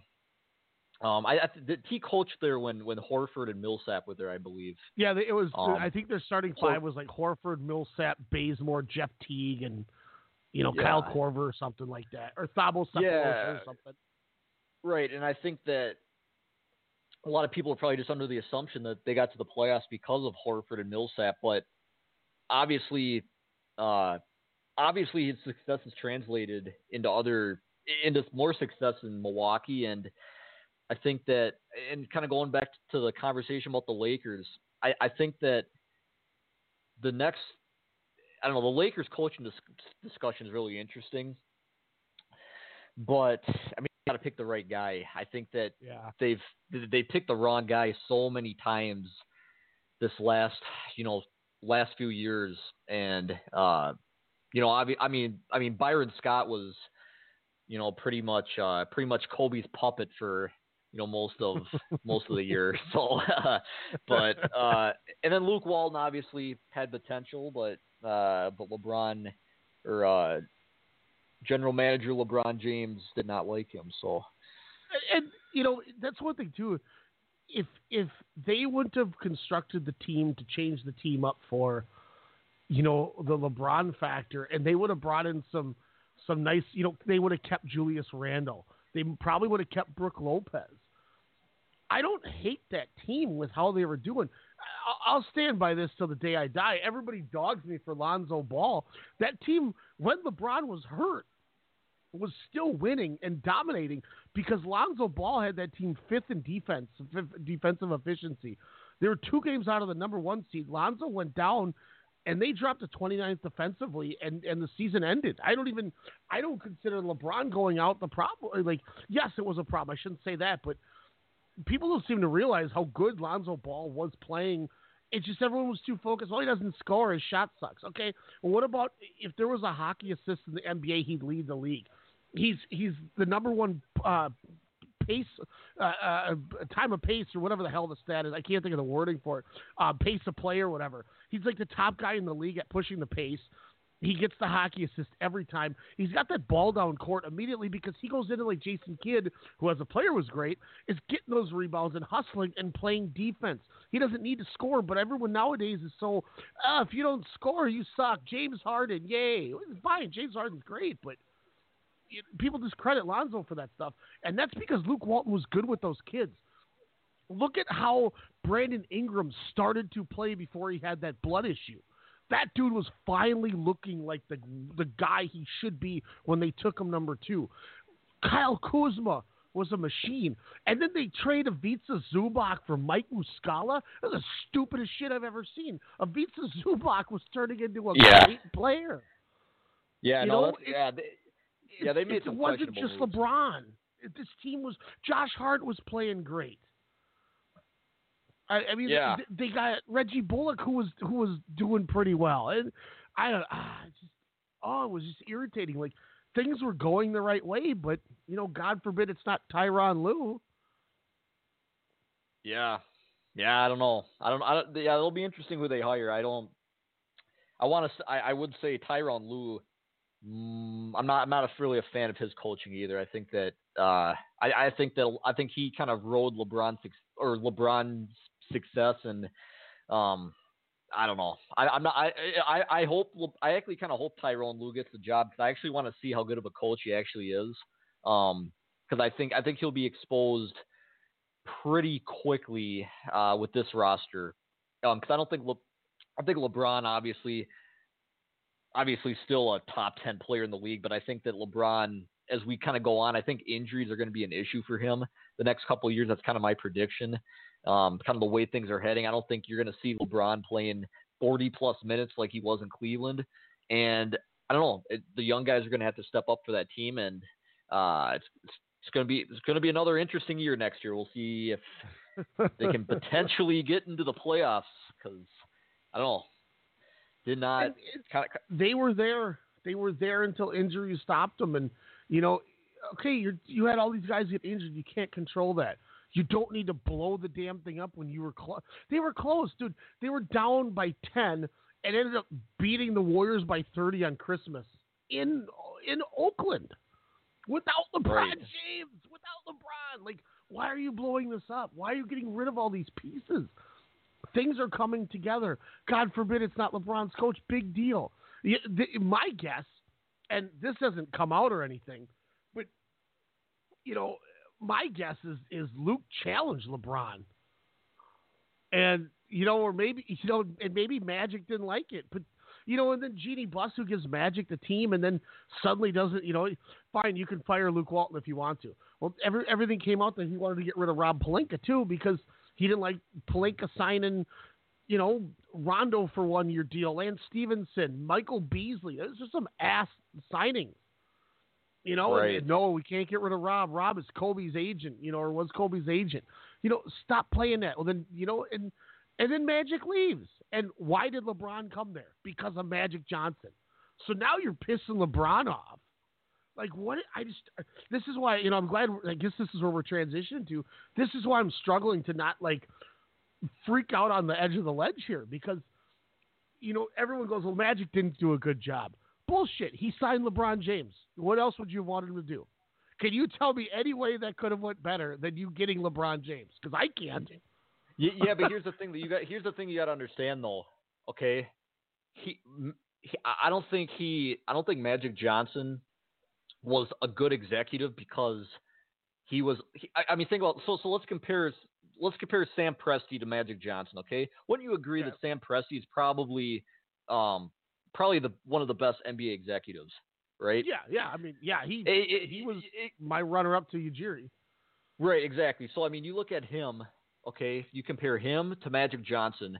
Magic Johnson has a bigger name. Okay, he's probably a more, you know, I don't know. He's probably a more likable guy. I mean, he seems like a likable guy in interviews, Magic Johnson. Like, I don't know. I like him. I don't have a problem with Magic Johnson. But the thing is, I think LeBron signed with the Lakers because he liked Magic Johnson, like on a personal level type of thing. Yeah, I don't think Magic Johnson had to sit here and say, "Okay, LeBron, here we go. We're gonna break down, you know, your." I don't think the negotiation went. I don't think it was like a. I don't think it was the same type of negotiation that you would see Sam Presti present to LeBron, I guess, is what I'm trying to say. And I think that what you would have saw over time is I think Magic Johnson wouldn't have been a terrible executive, but I don't think he was. It's kind of like Michael Jordan. I think Michael Jordan, you know, obviously very intelligent basketball mind, but running a front office is a completely different animal. And I think deep down Magic Johnson probably, I don't know, part of me makes me think that he believed that it wasn't going to work long term for him there, and he just resigned and saved face, whereas, you know, you saw guys like Larry Bird stick around for a little bit too long and, you know, and kind of – and I think a lot of people remember Larry – I think people remember Larry Bird for being a pretty bad NBA executive, you know, in the – you know, obviously in the early 2000s, so I don't know. But let's look at this then.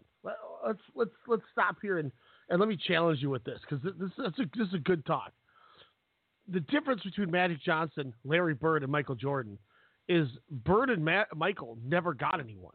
They never made good moves. Magic Johnson, once again, as I just said, he got LeBron James. He got the number one thing that if you asked 30 teams what they wanted to do, they would have all said, I want him. Well, Magic got him. Look what happened when Magic bought into the LA Dodgers, and they brought in Andrew Friedman from the Rays, and they brought in Dave Roberts to be the coach, and they stopped spending money and started getting players. You know, they had one of the highest salaries. Now they're like middle of the road salary. The only reason they're higher is because they still owe guys like Scott Kazmir money and, you know, crap like that from those stupid moves. You know, he puts in an analytics team with Friedman and company where he gets Bellinger, Seager, Max Muncy, Walker Buehler, Alex Verdugo, who's looking like he could be the Rookie of the Year. And then you look at his Magic Johnson enterprises. This guy just, I mean, he's got Movieplexes, he's got Starbucks, he's got all these businesses that are succeeding. He just signed on two companies that are worth over $1 billion. This guy does nothing but touch things and it turns to gold. And the thing I'll say this too with the Sam Presti point is Sam Presti's a hell of a good one, a good president. He just does it a different way than Magic Johnson does it. The difference here is Clay Bennett isn't going to put a leash on Sam Presti if he wants to get rid of his GM. Jeannie Buss didn't give her president, you know, the right tools to do what he was supposed to do. Sam Presti, you know, would have been allowed to do that stuff, you know, as the GM and president. He would have been able to do that stuff. She kept it in house. No, you can't get rid of Rob.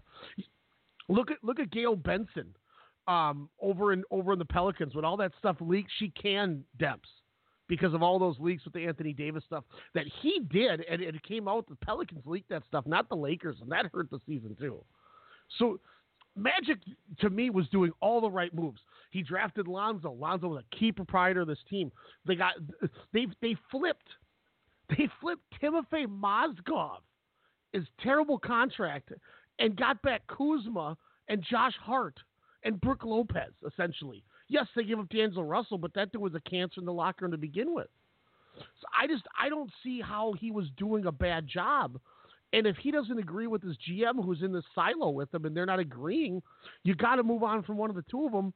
I mean, I know it's not Sam Presti with that aspect, but I mean, Nick, who you want to keep, Magic Johnson or Rob Pelinka? The other teams don't even want to talk to Rob Pelinka because they don't like him because he was such a good agent that he'd hardball these teams with this money. Now he's got to work with them? People don't want to deal with that shit.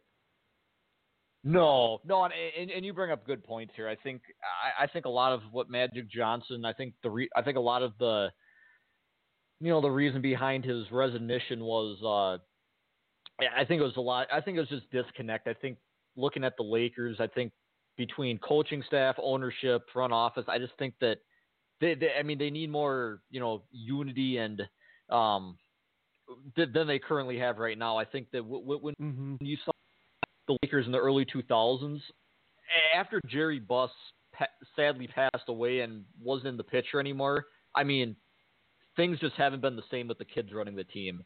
Oh, my God. I just – no, they haven't. Yeah, it's – over the last 6 years, they have the least amount of wins of any franchise in the NBA in the last 6 years. Well, that's shocking, too. I mean, just think about it. They're not even the best team in their own arena anymore. The Clippers are the better team in Staples, for crying out loud, over the last 6 years.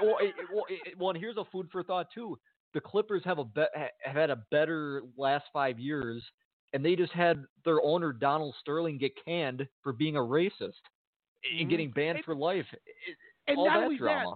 Not to cut you off here, but Steve Ballmer has done a smart thing. He's taken Jerry West, he's taken Lawrence Frank, he's taken Michael Winger, and he's put together a brain trust, just like Daryl Morey did with the guy who's Rosas, or the guy who's, I think it's Rosas, the guy who's with the Timberwolves now.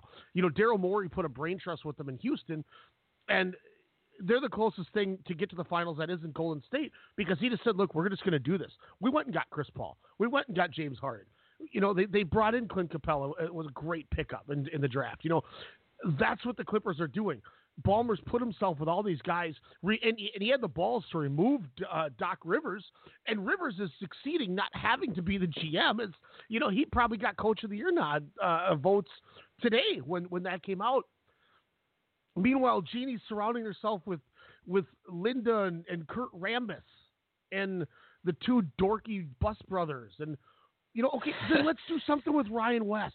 What if you make Ryan West the basketball president? Maybe Jerry comes back to work with his son, even though it's on record that Jerry West laughed at the Lakers when he was able to get Zubac for Muscala.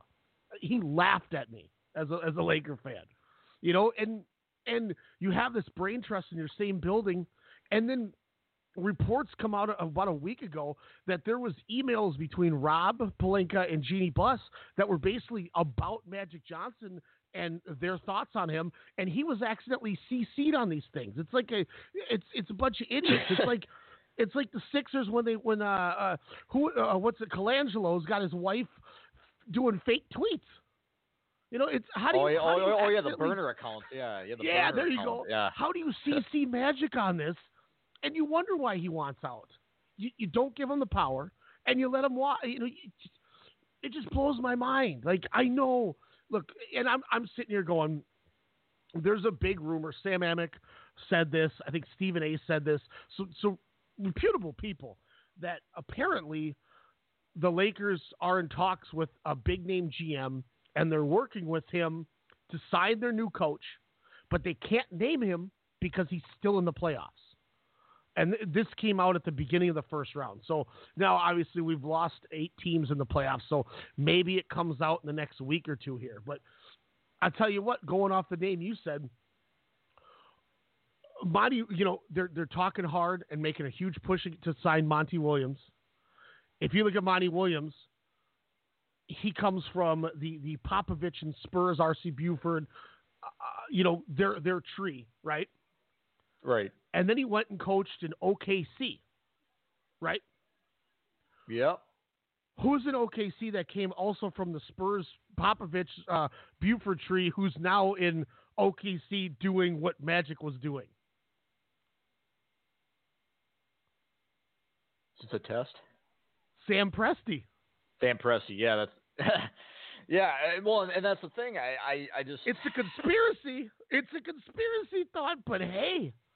Yeah, you never know. He's got ties to Monty Williams, and if they're supposedly consulting with this shadow person to sign the coach, why are they going for Monty Williams over Ty Lue so hard? That was the guy for Sam Presti. That's a Sam Presti guy. So maybe Sam Presti's coming to the Lakers, and this turns into, well, we moved Magic for Presti, and it all works out. Maybe it's Bob Myers in Golden State. Who knows? Yep. Or maybe... Maybe they're just going to ride with Rob, and it's just going to be Rob Pelinka doing everything, and it could be a disaster. Yeah, I don't know. It'll be an interesting story how it plays out. I think that I think if we're talking about free agency, I think that or the off season rather. You know, that's going to be a story to follow up. We got like 15 minutes left. Let's just go free agency. Let's not worry about the draft or the postseason. This is too good to not go into free agency. For sure. So kick it off where you're going. I did not to cut you off. I just directed the boat to the home stretch and let's go free agency with it. But go back to where you were going there. Oh no, I think that I was just kind of saying with the Austin. I just think the Lakers have an interesting storyline outside of free agency. But just kind of going into free agency, lot of big names this year. Well, I guess we kind of say that every year. I mean we say this every year though. But obviously, this year, man, this class is bonkers. Oh yeah, with Kevin Durant and Kawhi Leonard having player opt-outs potentially. Man, that's I don't know. What do you think? Do you think Kevin Durant or Kawhi Leonard? Obviously, those two are the two biggest fish per se. Do you think either of them opts out of their deal? Yes, I think they both do. It's just a matter of where they go. I think that's going to be the tricky part. You look at the top six, and I think only one of them there's only one of them I will 100% say will stay with where he is. I think Porzingis doesn't leave Dallas. I think they're going to just pay him whatever he wants and he'll stay. That makes the most sense. But you go through the top five guys and they're all K's: Kevin, Kawhi, Kyrie, Kemba, Clay. It's which is ironic too, but I think Durant opts out, and I think Kawhi opts out. I think Kyrie opts out. I think all three of them do. Now, when Kevin Durant was on the Thunder, if you remember back when we had the SportsCast Radio website, I wrote an article in February that year that said Kevin Durant's going to go to Golden State, and here's why. He went to Golden State. I have that same feeling he's going to New York, but I think it might be to Brooklyn. I agree. I can see that for sure. But again, mm-hmm. Oh, sorry. Go ahead. But the question. No, but I'm going to jump here. So go with your Durant point. Oh, I was going to say with the thing. It kind of goes back to me talking about James Dolan. I still think James Dolan is a huge reason. I think he's a huge turnoff about free agents going to the Knicks. I think that honestly, it's kind of like. Because if you think about the NBA, I mean, it's kind of like a brotherhood of players. You know what I mean? I think that there's kind of a consensus around the league who are good guys and who are bad guys. And in terms of owners, I mean, can you name one person literally on the face of the earth other than his family that probably likes James Dolan? I can't name many people that have said positive things about him. No, oh my gosh. Yeah, I don't see, and that's where I think that's where the problem comes in with that team. I think you could have Kevin Durant gift wrapped and ready to go. That team only has $34.5 million on the books next season. You know how much money they're going to have to spend? And a lot of money. If you're the Knicks and you grab a guy like Kevin Durant. And Kevin Durant gets that team to the playoffs. They get to the conference finals, which is very possible in the East. This dude's going to get a statue and be beloved in New York. So, the writing's on the wall for everything to make sense. But it's just a matter of how bad does Dolan cockblock this team from getting Kevin Durant? And if you get Kevin Durant, you got enough money to do it, you might be able to get yourself Kyrie Irving. And you might end up with the number one pick, and you might get Zion Williamson. And now you've just changed this entire franchise in one. And why else do you think they traded for DeAndre Jordan? That's like Kevin Durant's best friend or something. So there's obviously was a reason they got DeAndre Jordan, and it was to use him to recruit him. But I tell you what, Brooklyn, they only got $50 million on the books next year. They could probably free up more if needed. You think there's a chance Durant and Kyrie could go to Brooklyn? Man, I think I don't know. I think that a lot of this is going to come down to how the Warriors finish their season. I think that, I mean, if the Warriors win the championship this year, versus if they don't, I think that, I don't know if that plays into what Kevin Durant's decision is going to be, but I mean, I don't know. I think Kevin Durant, in my opinion, is going to be a tough guy to predict. I think Kyrie, on the other hand, is going to be tough. I mean, both these guys are still in the playoffs, and I just think that – I don't know. I mean, what if Boston gets to the NBA Finals and they lose in Game 7 if they were that close? With Golden State, obviously, probably being – they'll probably be more beatable in the next year or two, I would assume. But – I don't know, and that's the thing. Like, how this season plays out, I think, is going to play so much into how we're going to speculate how free agency is going to work out and how the offseason is going to go. So, I don't know. I mean, it would be cool to see Durant and Kyrie together in Brooklyn, you know, kind of bring basketball back to a city like New York. Definitely, in my opinion, is a great basketball city and deserves it. So as a fan perspective, I root for it, but do I think it'll happen? I think it's a long shot. And how big of a slap in the face is that to Knicks fans that you guys lost to the Brooklyn Nets? You know, it's like the Clippers getting somebody over the Lakers. And you know, say you bring back D'Angelo Russell. Now you could move Russell to the 2 if you really wanted to. And now you got a D'Angelo Russell, Kyrie Irving backcourt. That's nasty, man. That's nasty. Definitely. So it'll be interesting to see what happens. What do you think? There's also a rumor that came out today. CBS, I think is who leaked it. It was on the with Danny Cannell and Rajah Bell show, the off the bench one. Kevin Durant, Kawhi Leonard, both to consider the Nets. What do you think if Durant and Kawhi went to Brooklyn together? Man, I think. I don't know. And that's the thing about Kawhi Leonard too. Why? I mean, you talked about how great of a move, you know, bringing Kawhi Leonard into the Raptors was. But in hindsight, was it really that good of a move? Because think about it. What if Toronto doesn't get to the NBA Finals this year, and they don't have a chance to compete for a championship, and Kawhi walks in the offseason? You're pretty much left with Kyle Lowry, Pascal Siakam. You know, and then you still have, I guess you could say they brought in Marc Gasol, but I don't know. Gasol's a free agent too, though, to be fair. Oh yeah, cool. Okay, that's right. Marc Gasol's got. I mean, now he's got a player option, and he's going to get $26 million. So maybe he doesn't opt out. I don't think he'll opt out of that. I mean, Ibaka's under contract. Danny Green's a free agent. You got Norman Powell and Fred VanVleet. So I mean, it's definitely not a who's who. I mean, you're right, but. And I guess I'll say this. Look, at the time of this, and especially why I took Masai Ujiri, not counting the playoffs, this was a brilliant move, I think, getting him. But as you said, if they don't win and he doesn't stay, you're doing the same thing that Sam Presti risked in OKC with Paul George. It's a huge what if. And it's a high risk. But if he stays, that you can't knock how high of a reward was. And I definitely give kudos to them for at least trying it after seeing what OKC did with Paul George. They went for it and they won. So they're trying it in Toronto, and you know, we'll find out in 2 months if it worked.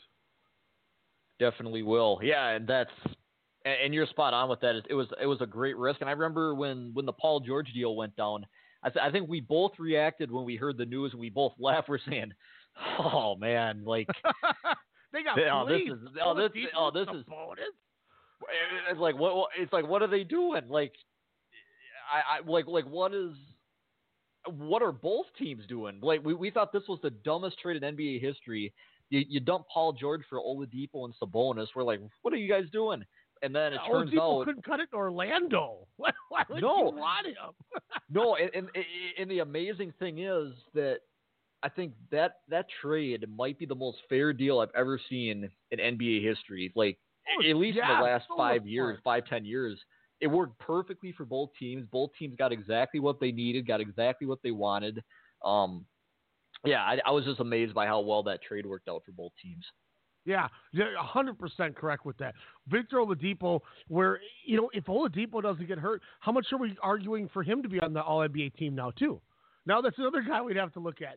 And as we said, if it wasn't for Pascal Siakam's insane year, Domantas Sabonis might have won sixth man.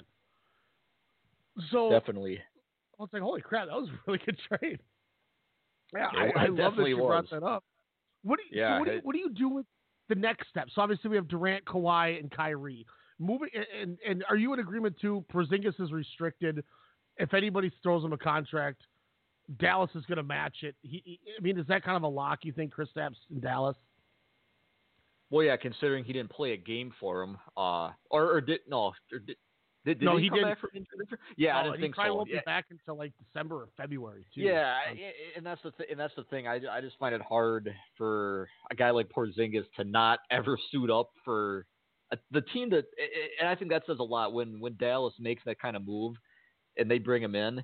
I think that, I mean, that says a lot about what they. I don't know. I just can't see him walking after a team believes in him I think he'll stay there next year. I can't see Porzingis walking. If I'm Porzingis, you know, he completely – that's another guy who wanted out of New York because of Dolan and how bad that front office is. You know, there's proof in the pudding right there that two of the top three guys have a chance to go to New York together and might pick the other New York team. Porzingis proved that. And if you're Kristaps Porzingis, you know damn well Dirk's going to have a spot in that organization. And I hate always going – well, you got to compare the European to the European and the white guy to the white guy and things like that. But Porzingis could be Dirk, and what a better guy to learn from than Dirk. And then he's gonna have a teammate that he'd play 15 years with in Luka Doncic. Like, it's too good of a thing. And then let's not forget, you know, they got the young point guard. I don't know why I can't think of his name. Junior, what the hell is his name?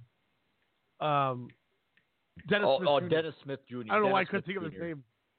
So yeah. I think they're on the right track. And, you know, yes, they're not going to have their pick unless it's, I think, top five protected. Otherwise, it ends up in Atlanta. So there's a chance they don't have a pick. But maybe they do get a pick out of the deal. And, you know, it works out. And so I think he stays. But Kemba Walker, Klay Thompson, do they stay with their teams?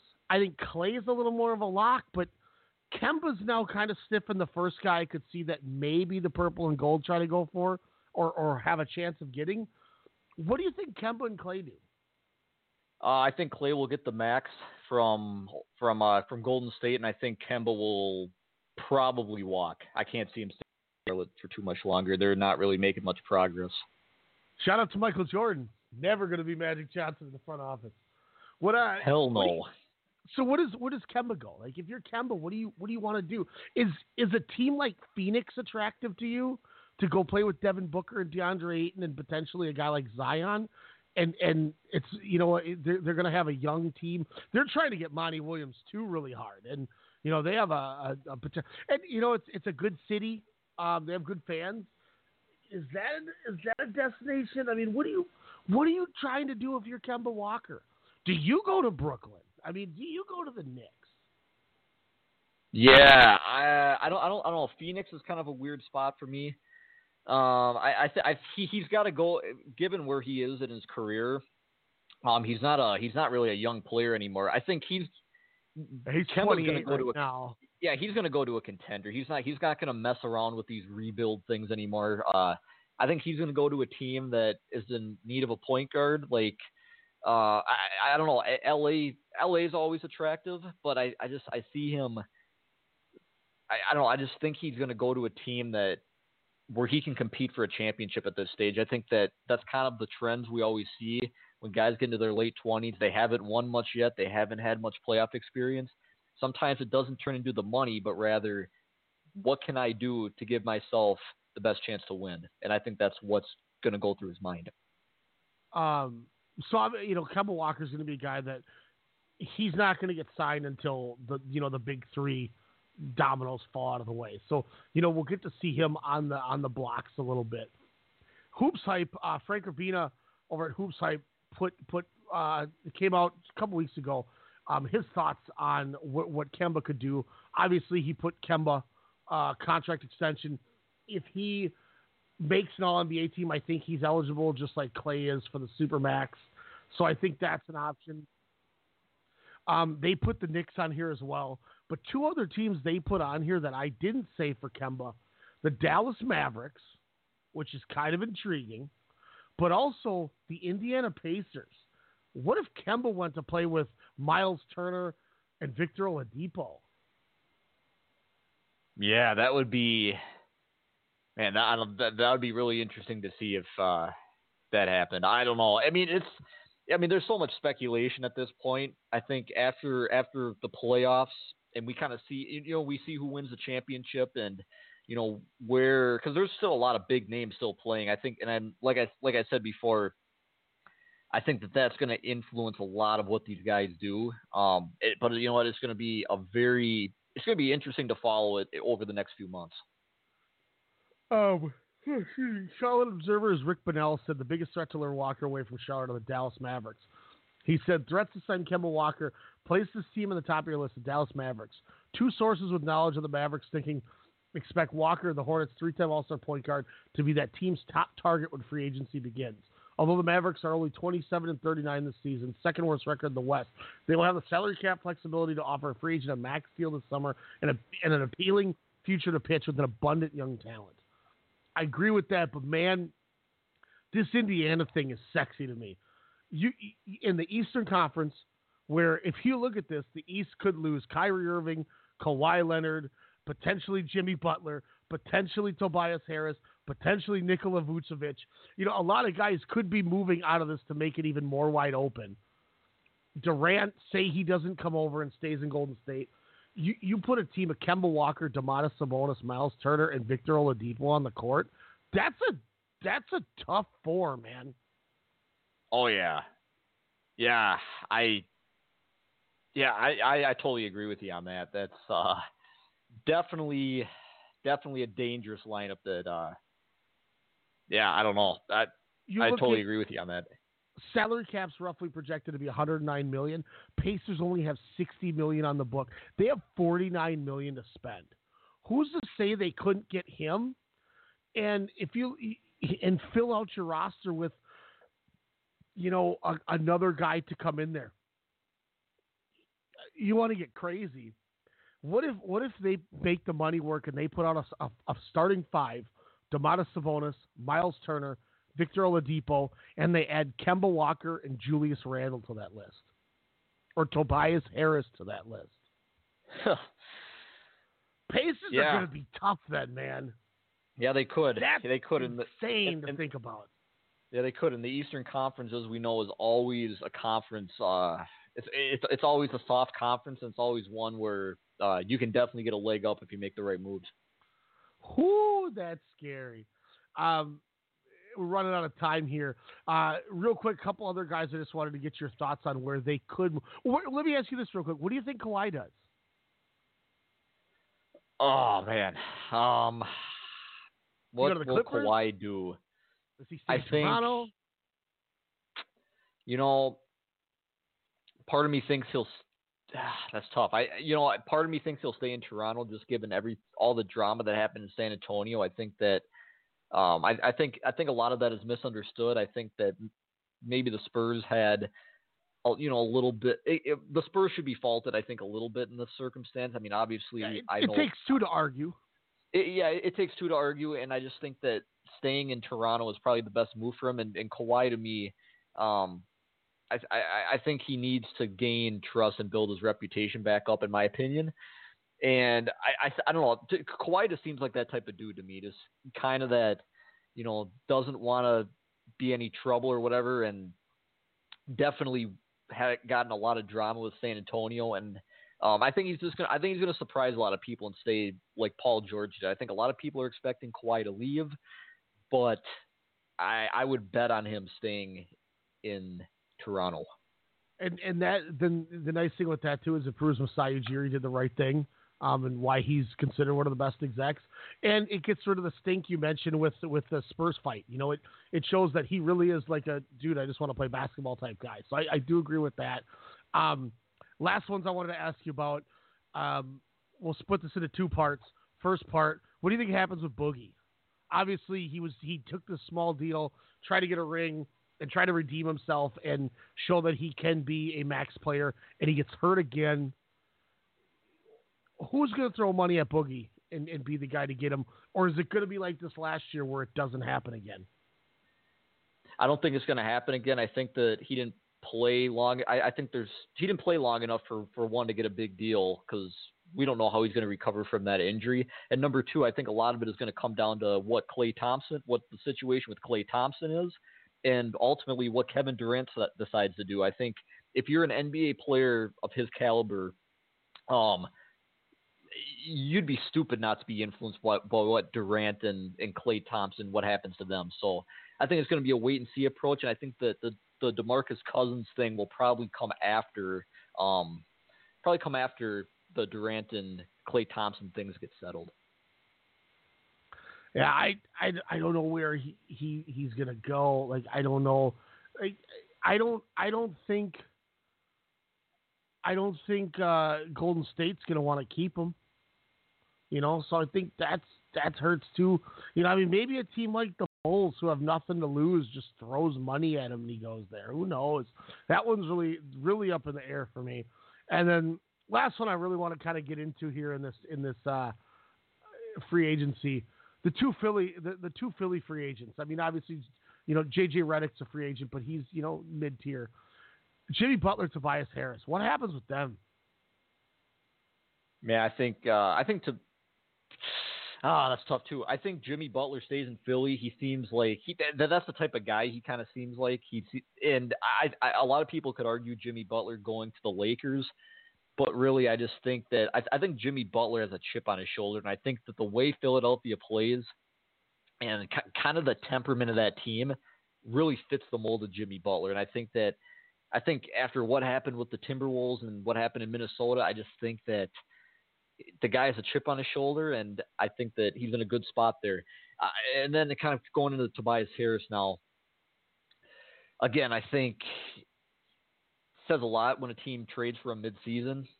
I think that he's going to get a lot. I think for him, it's going to come down to money ultimately. If a team throws a lot of money at Tobias Harris, I wouldn't be surprised if he jumped on a deal.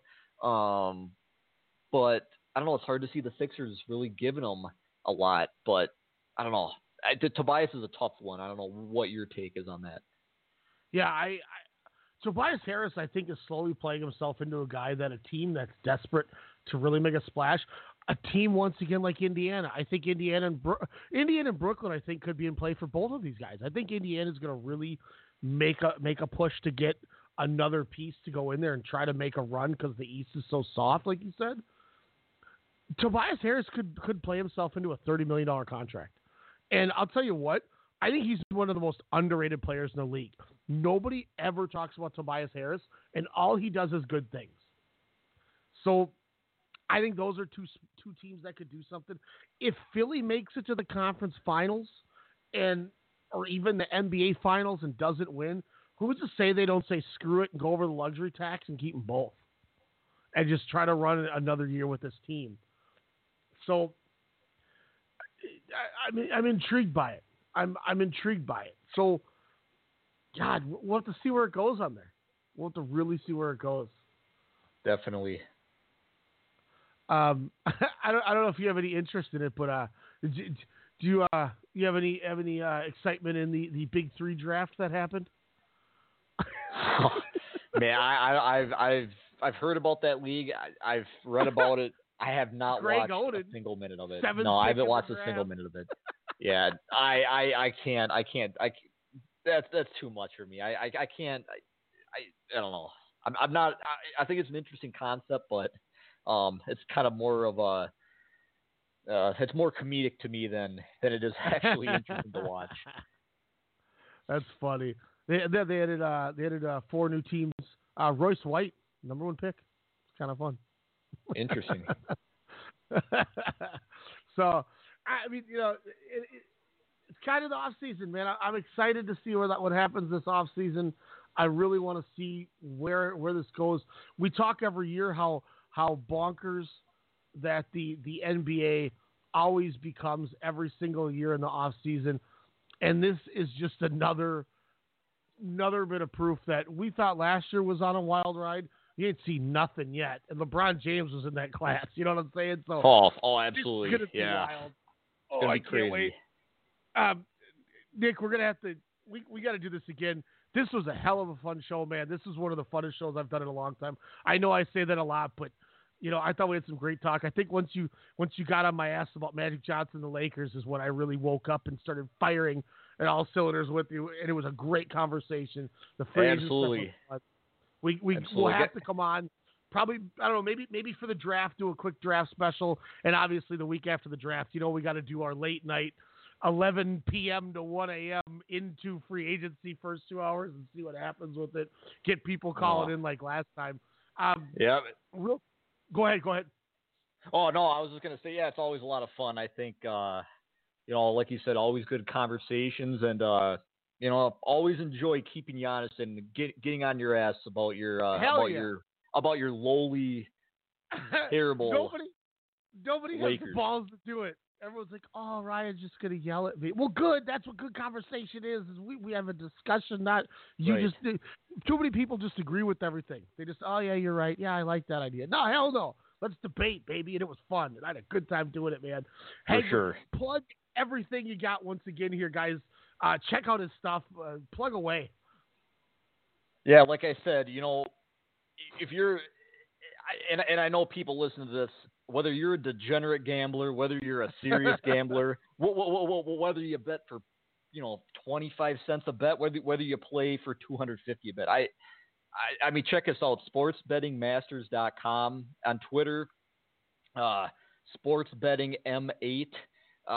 You know, and we also it's kind of a more European app, but we also, if you ever heard of Telegram before, we also have a channel on there where we put out bets a couple times a week. Try to do it every other day at least. If it's not on our website, it'll be there too. But yeah, you know, like I said, people working on it. We're all passionate about sports. We're all looking to get better. And like I said, if you ever want good advice, come check us out. Now, does it show like which articles you write for this site? It does. Is there a way I can? Okay. Yeah, it does. It does if you open up the page, but NBA bets, is that a Hagberg special? Yep, Nick, there it is. That's what I figured. But but I think it's pretty obvious if it's if it's an American sport, there's probably a good chance me or the other guy wrote it. I mean, there's three of us. There's two of us from the U.S., one person who lives in Europe, But yeah, I mean, but my name's under the articles, and you know, I try to write as much as I can on there when I have time to do it, and you know, just you know, and I try and I do my best. I try to try to not make people lose their money, and so far we've had a pretty good start in the first month. Hey, he, go on there, and he'll be able to tell you about Peter Wright versus Mensur Suljovic in the Premier League darts. Yeah, hey. Oh yeah, we went 3-1 today on those bets. We only lost the last one, so who knew? Hey, did you know that I knew darts? I bet you didn't know that I watched professional darts. I had no idea. No idea. But you could also get a Knucklux on this website, on your guys' website, for 50% off. That's one of the most interesting ads I've ever seen. I will never forget that. There's like Norwegian Crocs being advertised. That's the greatest thing I've ever seen. Right. Guys, keep them up. Keep following them. Like I said, yeah, I hit that follow button, so you got a friend in me on the Twitterverse. It wasn't from the SportsCast. It was from the RussellCast. I gave Jordan the SportsCast, but hey, I still got to show the love somehow. Thanks, guys, sticking in. We went a little overtime tonight, but that's what happens. This was our problem at the pizza place. We sit there arguing about sports for hours, and we should probably get cleaning. So I should probably get cleaning. I got babysitter tomorrow morning coming over, so I got to get ready for it.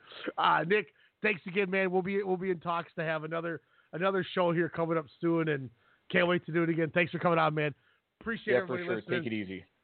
SportsCast Radio. We out. Amplify your career through training and development solutions specifically designed for federal government professionals. From courses to help you attain or retain certification, to individualized coaching services, to programs that hone your leadership skills and business acumen, Management Concepts optimizes your professional development. Online, in person, individually, or groups, it's training that's measurably better. Learn more at managementconcepts.com. That's managementconcepts.com. Every day, we rise, challenging ourselves to work for what we believe in. At U.S. Border Patrol, protecting our borders is more than a job. It's a calling. Agents answer the call, working together to keep our country and communities safe. If you're ready for a new mission, join U.S. Border Patrol and go beyond. Learn more at cbp.gov/careers.